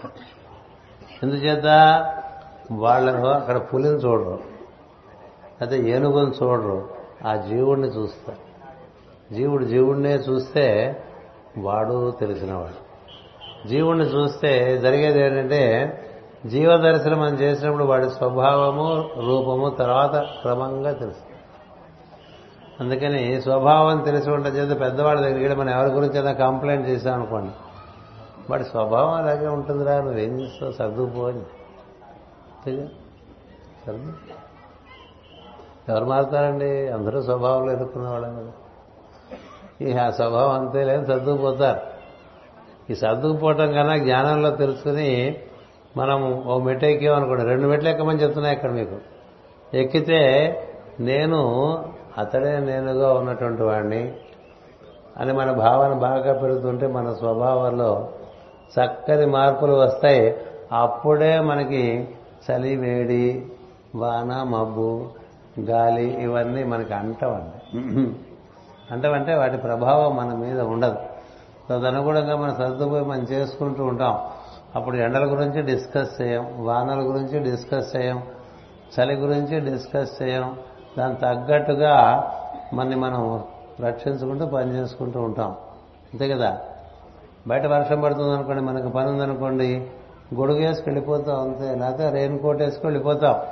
అంతేగాని షేమ్ఫుల్ వర్షం పడుతుంది అనుకోండి. అంటే షేమ్ అని షేమ్ ఏమిటి? వర్షం పడుతుంది.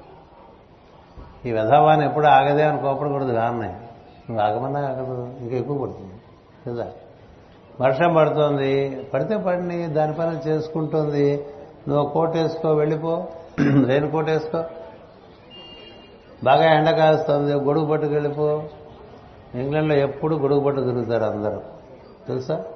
ఎందుకంటే ఈ సీజన్ ఆ సీజన్ అని లేదు. ఎప్పుడైనా వర్షం పడుతుంది రోజు ఎక్కడో చోట వర్షం పడుతూనే ఉంటుంది. అందుకని ప్రతివాడి కారులోనూ ఒక గొడుగు ఉంటుంది. ప్రతివాడి ఇంట్లోనూ రెయిన్ కోట్ ఉంటుంది. మనం రెయిన్ కోట్ వర్షం వచ్చినప్పుడు ఆలోచిస్తాం రెయిన్ కోట్ గురించి. ఈసారి వర్షం పడేప్పటికి రెయిన్ కోట్ కొనుక్కోవాలని. వర్షం ఆగిపోగానే మర్చిపోతాం. మళ్ళీ వర్షం పడ్డప్పుడే గుర్తు వస్తుంది మనకి రెయిన్ కోట్ గొడుగును. కదా? వర్షం పడ్డప్పుడు బయటకు వెళ్ళాలంటే గొడుగేదంటే గొడుగేది. ఎక్కడ ఉంటుంది గొడుగు? తీసిన వస్తువు తీసిన చోట పట్టిన ఇంట్లో గొడుగు వెతుక్కోవడానికే సమయం పట్టేస్తుంది. ఇక పనికి వెళ్ళడానికి చిరాకు వచ్చేసి తింటుండి అవన్నీ పిల్ల కథలు అనుకోండి. అందుచేత ఈ సమత్వం ఉన్నదే అది నేను నా స్వభావం నేనెవరు అనేటువంటి దాని ఎందు నీకు బాగా స్థిరమైనటువంటి అభిప్రాయం ఏర్పడినప్పుడే వస్తుంది. తుర్జ నిందా స్థుతిర్మౌని అది కూడా చెప్పారు కదా. ఏమన్నా నిందించినా స్థుతి చేసినా మౌనంగా ఇంకొంచెం స్థుతిస్తే బాగుండు అనిపించకూడదు. ఇంకాసేపు స్థుతిస్తే బాగుండు అనకూడదు. ఇంకాసేపు తిరిగితే బాగుండు అనుకుంటాం ఎవరన్నా? కదా? రెండింటి ఎంతో మౌనంగా ఉంటాం. ఎప్పుడు ఆ స్థితిలో జీవుడుగా. ఎందుకనే ద్వంద్వలు దాటి ఉండటం చేత. అలాగే సంతుష్టో ఏనకేనచి దానికి ఇంకోసారి ఎదురుష్టాలాభ సంతుష్టో అంటాడు. దొరికిన దానికి తృప్తిపడి ఉండు అని అర్థం. దొరికిన దానికి తృప్తిపడి ఉండు. లేని దానికి ఏడవక. సో మనకి ఉన్నది మర్చిపోతాం లేని దానికి వెతుకుతూ ఉంటుంది మనసు. అసలు పెద్ద మ్యాజిక్ మనసులో. మనసు చేసే మిస్చీఫ్ ఏమిటంటే మన దగ్గర ఉన్నది మర్చిపోతుందండి. ఇప్పట్లో వాచ్ కొనుక్కున్నాం అనుకోండి వాచ్ కొనుక్కోవాలి వాచ్ కొనుక్కోవాలి వాచ్ కొనుక్కోవాలని వాచిపోతూ ఉంటాడు మనసులో. వాచ్ కొనుక్కున్న తర్వాత వాచ్ పెద్ద వాడికి ఇంట్రెస్ట్ ఉండదు కదా? లేనిది కావాలి ఎప్పుడు. ఉన్న దాని మీద ఆసక్తి ఉంది అది మైండ్. ఏది లేదో అది చూపించేది మనస్సు. ఏది ఉన్నదో అది చూపించేది బుద్ధి. ఒకదానికేమో నెగిటివ్ అప్రోచ్ రెండో దానికి పాజిటివ్ అప్రోచ్ ఇది ఉందిగా ఉన్నదానికి సంతోషించు. లేని దానికి ఆడవక అది ఇక్కడ చెప్తున్నారు. ఉన్నదాన్ని నువ్వు సంతోషించడం నేర్చుకుంటే లేనిది గుర్తురాదు. లేని దానికి ఏడుస్తుంటే ఉన్నది కూడా పోతూ ఉంటుంది కదా? ఉన్నది కూడా దానికి చాలా ఉదంతాలు చెప్పుకోవచ్చు కానీ మనకు సమయం దగ్గరకు వచ్చేది. అందుచేత దొరికిన దానికి సంతృష్టి పొందటం అనేటువంటిది కూడా ఈ జీవ స్వభావంలో స్థిరపడ్డ వాళ్ళకి సులభం అవుతుంది. అటుపైన అనికేత ఇక వాడికి ఇల్లు కావాలనే బాధ ఉన్నది ఇల్లు కావాలన్న బాధ ఉండదు నిజమైన భక్తుడికి. మనకి ఉద్యోగం రావటం ఏంటి? అప్పులు చేసి ఇల్లు ఫ్లాట్స్ కొనిస్తూ ఉంటాం. ఆ తర్వాత ఇంకో ఇల్లు అంటాం ఆ తర్వాత ఇంకో బంగళా అంటాం ఇంకో ఫామ్ హౌస్ అంటాం నాన్న బాధపడిపోతూ ఉంటాం కదా? ఇవేవో ఏర్పరచుకోవాలని బాధపడుతూ ఉంటాం. భక్తుడు గిట వాడికి లోపల ఇల్లు ఉంటుందటండి. హృదయం అనే ఇంట్లో ఉంటాడు వాడు. హృదయం అనే ఇంట్లో ఉంటాడు. అందులో ఉండి ఆనందంగా ఉంటాడండి. ఈ ఇళ్ళన్నీ ఆనందం ఇవ్వవు. ఎప్పుడు ఏదో సమస్య ఇంట్లో నీళ్ళు రావట్లేదనో లేకపోతే డ్రైనేజ్ ఏదో ఒక బ్లాక్ అయిపోయిందనో వాష్ బేసిన్ అలా తిప్పంగానే నీళ్ళు రాకుండా బుస్సుమని గాలి వస్తుంది. వాటర్ ట్యాప్ నుంచి వాటర్ రాకుండా గ్యాస్ వస్తుంది అనుకోండి బుస్సుమని ఎక్కడో బ్లాక్ అయిపోయింది. ఓవర్ హెడ్ ట్యాంక్లో అక్కడ ఏ లాక్ అయిపోయింది అంటారు. ఇప్పుడు మనం ఓవర్ హెడ్ ట్యాంక్ ఎక్కే పరిస్థితి ఉండదు. ఎక్కితే బీపీ. సరే ఎవరి కోసం మళ్ళీ ఫోన్లు చేయాలి? వాడు రా ఇన్ని బాధలు లేవు లోపల ఉండేవాడు. వాడు అనికేతుడు అనికేతుడు. మాస్టర్ గారికి మాస్టర్ గారు ఇల్లు కడదాం మీకంటే నాకు ఇల్లు ఎందుకో అన్నారండి ఆయన మహానుభావుడు. నాకు ఇవాళకి అది ఎప్పుడు చాలా ఆశ్చర్యంగా ఆరుగురు పిల్ల ఆరుగురు పిల్లల తండ్రి నాకు ఇల్లు ఎందుకో అన్నారు తాతగారికి లేదు కదా అన్నారు. ఆయన ఎప్పుడు ఇంట్లో ఉన్నారు మహాయోగి. తాతగారు నాన్నగారు. సుప్రసిద్ధ ఆయుర్వేద డాక్టర్ అయినప్పటికీ మహాయోగి అయినప్పటికీ మహాపండితుడైనప్పటికీ ఆయన తెలిసినంత వేదం ఆ రోజుల్లో ఎవరికి తెలియదు. చిన్నపట్నం నుంచి కూడా ఆయన దగ్గరికి వచ్చేవాళ్ళు కన్సల్టేషన్. అంత గొప్ప ఆయన ఎప్పుడు ఇల్లు కట్టుకుందాం అనేటువంటి వ్యామోహం లేదు ఇల్లు ఎందుకు ఇల్లు ఇక్కడ ఉండేవాడికి? ఇదే ఇల్లు. ఈ ఇంట్లో ఉండేవాడికి అదే హృదయం అనేటువంటి ఇంట్లో ఉండేవాడికి బయట ఇల్లు ఒకటే బయట ఇల్లు లేకపోయినా ఒకటే. యేసుక్రీస్తుని ఒక ఆయన మర్యాదగా ఇంట్లో పిలిచాట ఆయన బృందాన్ని ఈ సాయంత్రానికి ఇక్కడ విశ్రాంతి తీసుకోండి అని భోజనం పెట్టి ఆయన నేను ఆయన ఆయనకి ఆయన ఎక్కడ? ఇంట్లోకి వెళ్ళడు. ఇంట్లోకి వెళ్ళడు. The son of God has no shelter to lay his head అంటాడండి. The son of God has no shelter to lay his head ఇంత గొప్ప వాక్యం తెలుసా? ఇంత గొప్ప వాక్యం తెలుసా? దైవ కుమారునికి ఆచ్ఛాదం ఉండదు పడుకోవటానికి అన్నాడు. అసలు ఆచ్ఛాదం కింద పడుకోలేరు కూడా వాళ్ళు. వాళ్ళకి అది అడ్డుగా ఉంటుంది. మరి ఎక్కడ పడుకుంటామంటే ఆ బయట చెట్టు కింద పడుకుంటాను యేసుక్రీస్తు మళ్ళాగా ఇంట్లో ఉండి ఏదో ఎయిర్ కండిషన్లు పెట్టుకుని ఫ్యాన్లు పెట్టుకుని మంచాలు వేసుకుని పడుకున్న టైప్ కాదు ఆయన. ఎప్పుడూ ప్రకృతిలోనే ఉండేవాడండి. పైగా మరి మరి నీకు ఇల్లు లేదా అంటే నా తండ్రికి చాలా ఇళ్ళు ఉన్నాయి ఆ ఇళ్ళని నావే అని చెప్పాడు. నా తండ్రికి చాలా ఇళ్ళు ఉన్నాయి ఆ ఇళ్ళని నావే అంటాడు. ఎన్ని ఇళ్ళు ఉంటాయి ఏమిటంటే ఇరవై ఏడు ఇళ్ళు ఉన్నాయని చెప్పాడండి. ఏమిటంటే నక్షత్ర మండలాలు. ఇరవై ఏడు నక్షత్ర మండలాలు నా తండ్రి ఆవాసాలే నేను అందులో కూడా ఉండగలని చెప్పాడు. నేను మహానుభావుడు వస్తులేదు మనం ఒప్పుకోకపోతే ఏం తగ్గిపోయేది ఏం లేదండి. కదా? అంచేత అనికేత భగవద్గీతలో ఉంది. మనం ఊరికే ఇళ్ళ కోసం తాపత్రయపడిపోతున్న వాళ్ళం. యోగం చేసుకునే వాడికి లోపల ఉంటే ముఖ్య ఇల్లు ఉంటే ఉండండి. ఇప్పుడు కొట్టేయపోకండి అవన్నీ. అమ్మేయకండి. ఇక్కడ చేరండి. ఏం చేతంటే బయట నివాసముల కోసం తాపత్రయపడదు కొత్త మాత్రం వాడిని రాజుగారికి అంకితం ఇవ్వలేదని భాగవతం. ఇల్లు ఖాళీ చేయమన్నారండి. ఖాళీ చేయమంటే ఆయన ఇల్లేది పోతన మాత్రం ఇల్లే ఆయన అన్నాడు బయటకు వెళ్తూ ఇదేదో ఒక బంధం ఉండిపోయింది ఇది కూడా హాయిగా ఓడగొట్టేసాడు బాగుంది అనుకున్నాడు ఇది ఈ ఇల్లనే బంధం కూడా పోగొట్టేశాడు హాయిగా ఉన్నాను అనుకున్నాడు ఎవడు? రాముడు పోగొట్టేట రాజు కాదు. అట్లా ఉంటారు వాళ్ళు ఇక్కడ ఉండేవాళ్ళు. అంచేత అనికేత స్థిరమతి. నువ్వు జీవుడిగా నిన్ను నువ్వు ఎప్పుడు గుర్తు పెట్టుకుంటూ ఉంటే నీ చుట్టూ నీ ఆవరణలో నీ వెలుగు ఉంటుంది.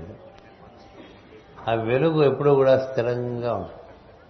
చూడండి విద్యుత్ కాంతి. లాగా అది స్థిరంగా ఉంటుంది.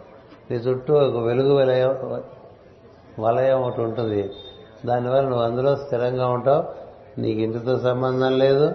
అలాంటి భక్తుడు నాకు చాలా ప్రియుడు అని చెప్పాడండి. తనకి ఎలాంటి భక్తులు ప్రియులో చెప్పుకుంటూ వచ్చాడు. పదమూడవ శ్లోకం నుంచి పంతొమ్మిదవ శ్లోకం వరకు. మొత్తం పదమూడు నుంచి పంతొమ్మిది వరకు అంటే ఏడు శ్లోకాలు ఉంటాయి. అవి రోజు చదువుకుని అవి మనకి టార్గెట్స్గా పెట్టు. మనం అసలు మనకి ఏమిటో గోల్స్ తెలుసుకుంటే దానికి అనుసరిస్తూ మనం ప్రయత్నం చేస్తే ఇప్పుడు చెప్పాడు కాబట్టి ఎన్ని లక్షల జన్మలైనాయో? మనకి ఒక భూమి ఇదివరకు భూమి మీద ఉండేవాళ్ళం మనం. ఆ భూమి యొక్క ఆయుర్దాయం అయిపోయింది కానీ మనం తెమలేదండి అందుకని మళ్ళీ మనకి ఈ భూమి మీదకి పంపించారు. అదే వైవస్వత మనం కదా. ఈ భూమి మీద పంపించారు. ఇప్పుడు ఈ భూమి మీద కూడా మన కథ అవదే అవదేమో అని వాళ్ళందరికీ భయం. అంటే ఒక స్కూల్లో చేర్చారండి పదో క్లాస్ వరకు ఉంది స్కూల్లో. స్కూల్ కట్టారు అందరూ చేరారు. స్కూల్ బిల్డింగ్ ఆయుర్దాయం అయిపోయింది కానీ ఎవరు పేసలేదండి స్కూల్. స్కూల్కి వెళ్తాం కానీ చదువుకుంటామో పాడా మనం? చదువుకోం కదా. స్కూల్ పడిపోతుంటే మరి మాకు స్కూల్ లేకపోతే ఎట్టాడు చదువుతాయి పరిగేసి పెద్ద చదువుకునేవాళ్ళగా చదువుకునేవాడికి స్కూల్ చదువుకునేవాడికి స్కూల్ ఎందుకండి? ఆ స్కూల్ ఎలా? స్కూల్ లేకపోతే ఎలా? స్కూల్ లేకపోతే ఎలా అని అడగరు. అలా అడుగుతారని మళ్ళీ ఇంకో స్కూల్ కడతారు కదా. అదే ప్రాంతంలో అట్లా ఒక భూమి ఆయుర్దాయం అయిపోతే కూడా మనకు అది మరొక భూమి మీద పంపించారని మన పురాణాలు చెప్తూ ఉంటాయి. మరి ఈ భూమి మీద కూడా మనకి తెవలేట్టుగలేదు కదా? ఎందుకని? ఈ భూమి మీద మానవుడు చేరి కోటి ఎనభై లక్షల సంవత్సరాలు అయినట్టుగా మనకి పురాణాలు చెప్తూ ఉంటాయి. భూమికి మూడు కోట్ల వయస్సు ఇప్పుడు. ఇప్పుడు సగం వయస్సు అయిపోయింది కదా ఇంకో సగం వయస్సు ఉంది. మనం ఎక్కడ తెవినామో మనకు తెలియదు. అందుచేత ఇలాంటివి విన్నప్పుడు అసలు మన టార్గెట్ ఏమిటి? మనం ఏం చేస్తున్నామో తెలియదు. మనం చేసేవేవి మన టార్గెట్ మనసులో లేకుండా ఏది పడితే చేస్తూ ఉంటాం. ఓ సంకల్ప గుద్దేసుకుంటుంటాం సరే. కదా? చాలా బాగా జరిగింది చాలా బాగా జరిగింది చాలా బాగా జరిగింది. ఎవడే పని చేసినా చాలా బాగా జరిగిందని చెప్తాడు. ఏ గురు పూజలకు వెళ్ళొచ్చినా ఎలా జరిగిందో చాలా బాగా జరిగింది. కదా ఎక్కడో పది రోజులు లలితా సహస్రం జరగండి పది మంది బో చాలా బాగా జరిగింది లక్ష కుంకుమ పూజ చేశారు కూడా బో చాలా బాగా జరిగింది. లక్ష బిల్వపత్రంతో శివుడిని అభి ఆరాధన చేసి చాలా బాధ. అంత చాలా బాగా జరిగితే నువ్వు ఇలాగే ఉన్నావే? ఆ ప్రశ్న రావద్దు. అంత బాగా అన్ని జరుగుతుంటే నువ్వు ఇలా ఉండిపోయావంటరా అని అడిగితే దానికి సమాధానం ఉండదు కదా. అందుచేతే చదువని వాడు అజ్ఞుండగు ఇట్లా చదువుకోకపోతే మనం అట్లా అజ్ఞానంలోనే ఉంటాం. చదివిన సత్ అసత్ వివేక చతురత కలుగును. ఏది సత్యమైనటువంటి భక్తి ఏది అసత్యమైనటువంటి భక్తి అని మనకు తెలుస్తుంది. సద్ అసత్ చతురత కలుగును. చదువుగా వలయును ఆర్యుల వద్ద. తెలిసిన వాళ్ళ దగ్గర చదువుకుంటే వాళ్ళు చక్కగా క్షుణ్ణంగా అట్లా విప్పి చూపిస్తారు. చదువుగా చదువుగా వలయును ఆర్యుల వద్ద చదువు తండ్రి అని. అంటే మహాత్ముల యొక్క సమక్షంలో సాన్నిధ్యంలో ఇలా చదువుకుంటే మనకు విషయం తెలుస్తుంది. తెలిసినప్పుడు దాన్ని ఆచరించాలని ప్రయత్నం చేయాలి. అలా చేయకుండా ఊరికే ఫేసులు పెట్టి తిరిగేస్తే అవుతుంది. ఇప్పుడు భక్తి ఫేస్ అని ఒకటి ఉంటుంది. అదో ఫేస్బుక్ కదా. ఇట్లా భక్తి ఫేస్ ఎలా అంటే ఇలా పెడతాడు ఇలా పెడతాడు ఇలా పెడతాడు పెద్ద పెద్ద పెడతాడు రకరకాల ధరిస్తూ ఉంటాడు ఆమాలలు వేస్తాడు ఈ మాలలో వేస్తాడు. ఇటుడు నాన్న గొడవ పడిపోతూ ఉంటాడు మనిషి. లోపల ఏమిటి అంటే వాడి శరీరమే వాడు లేదా వాడి స్వభావమే వాడు. అంతేగాని వాడు జీవుడుగా దైవం యొక్క వ్యక్త రూపం అనేటువంటి భావన ఎందు స్థిరపడి ఉండడు. ఎక్కడో ఉంటారు. పురుషులందు పుణ్య పురుషులు వేరయా? విశ్వదాభిరామ వినరవేమ అని. అందుచేత మనం ఇన్ని గురు పూజలకు వస్తున్నాం. గురుబోధులన్నీ ఇలాగే ఉంటాయి. అంచేత అదొకసారి ఆ గురుబోధులు మనం గుర్తు తెచ్చుకోవడానికి కిందసారి భాగవతం తీసాం ఈసారి భగవద్గీత తీసాం దేని నుంచైనా ఒక విషయం వస్తూ ఉంటుంది. ఉన్నది ఒకటే విషయం. దాన్నే రకరకాలుగా చెప్పుకుంటూ ఉంటాం. ఈసారికి ఇలా చెప్పుకున్నాం. ఇంకా మరి ప్రార్థనలోకి వెళ్దాం. ఎందుకంటే ఆరు దాటింది. కదా? ఆరు దాటింది. ఈ ముందు ప్రార్థన ప్రవచనం తర్వాత ప్రార్థన అంటే నాకు ఖచ్చితంగా ఓ డిసిప్లిన్ అప్లై అయిపోతుంది. ప్రవచనం తర్వాత ప్రేయర్ తర్వాత ప్రవచనం అంటే మరి ఆగం. అది తొమ్మిది అయిపోవచ్చు కదా? అందుకని ఈ విధంగా ఒక ఏర్పాటు చేశారు. అధిక ప్రసంగం లేకుండా స్వస్తి ప్రజాభ్య పరిపాలయంతాం. న్యాయేన మార్గేణ మహిమహేషా. ఓ బ్రాహ్మణేభ్య శుభమస్తు నిత్యం. లోకా సమస్త సుఖినో భవంతు. లోకా సమస్త సుఖినో భవంతు. లోకా సమస్త సుఖినో భవంతు. ఓం శాంతి శాంతి శాంతి.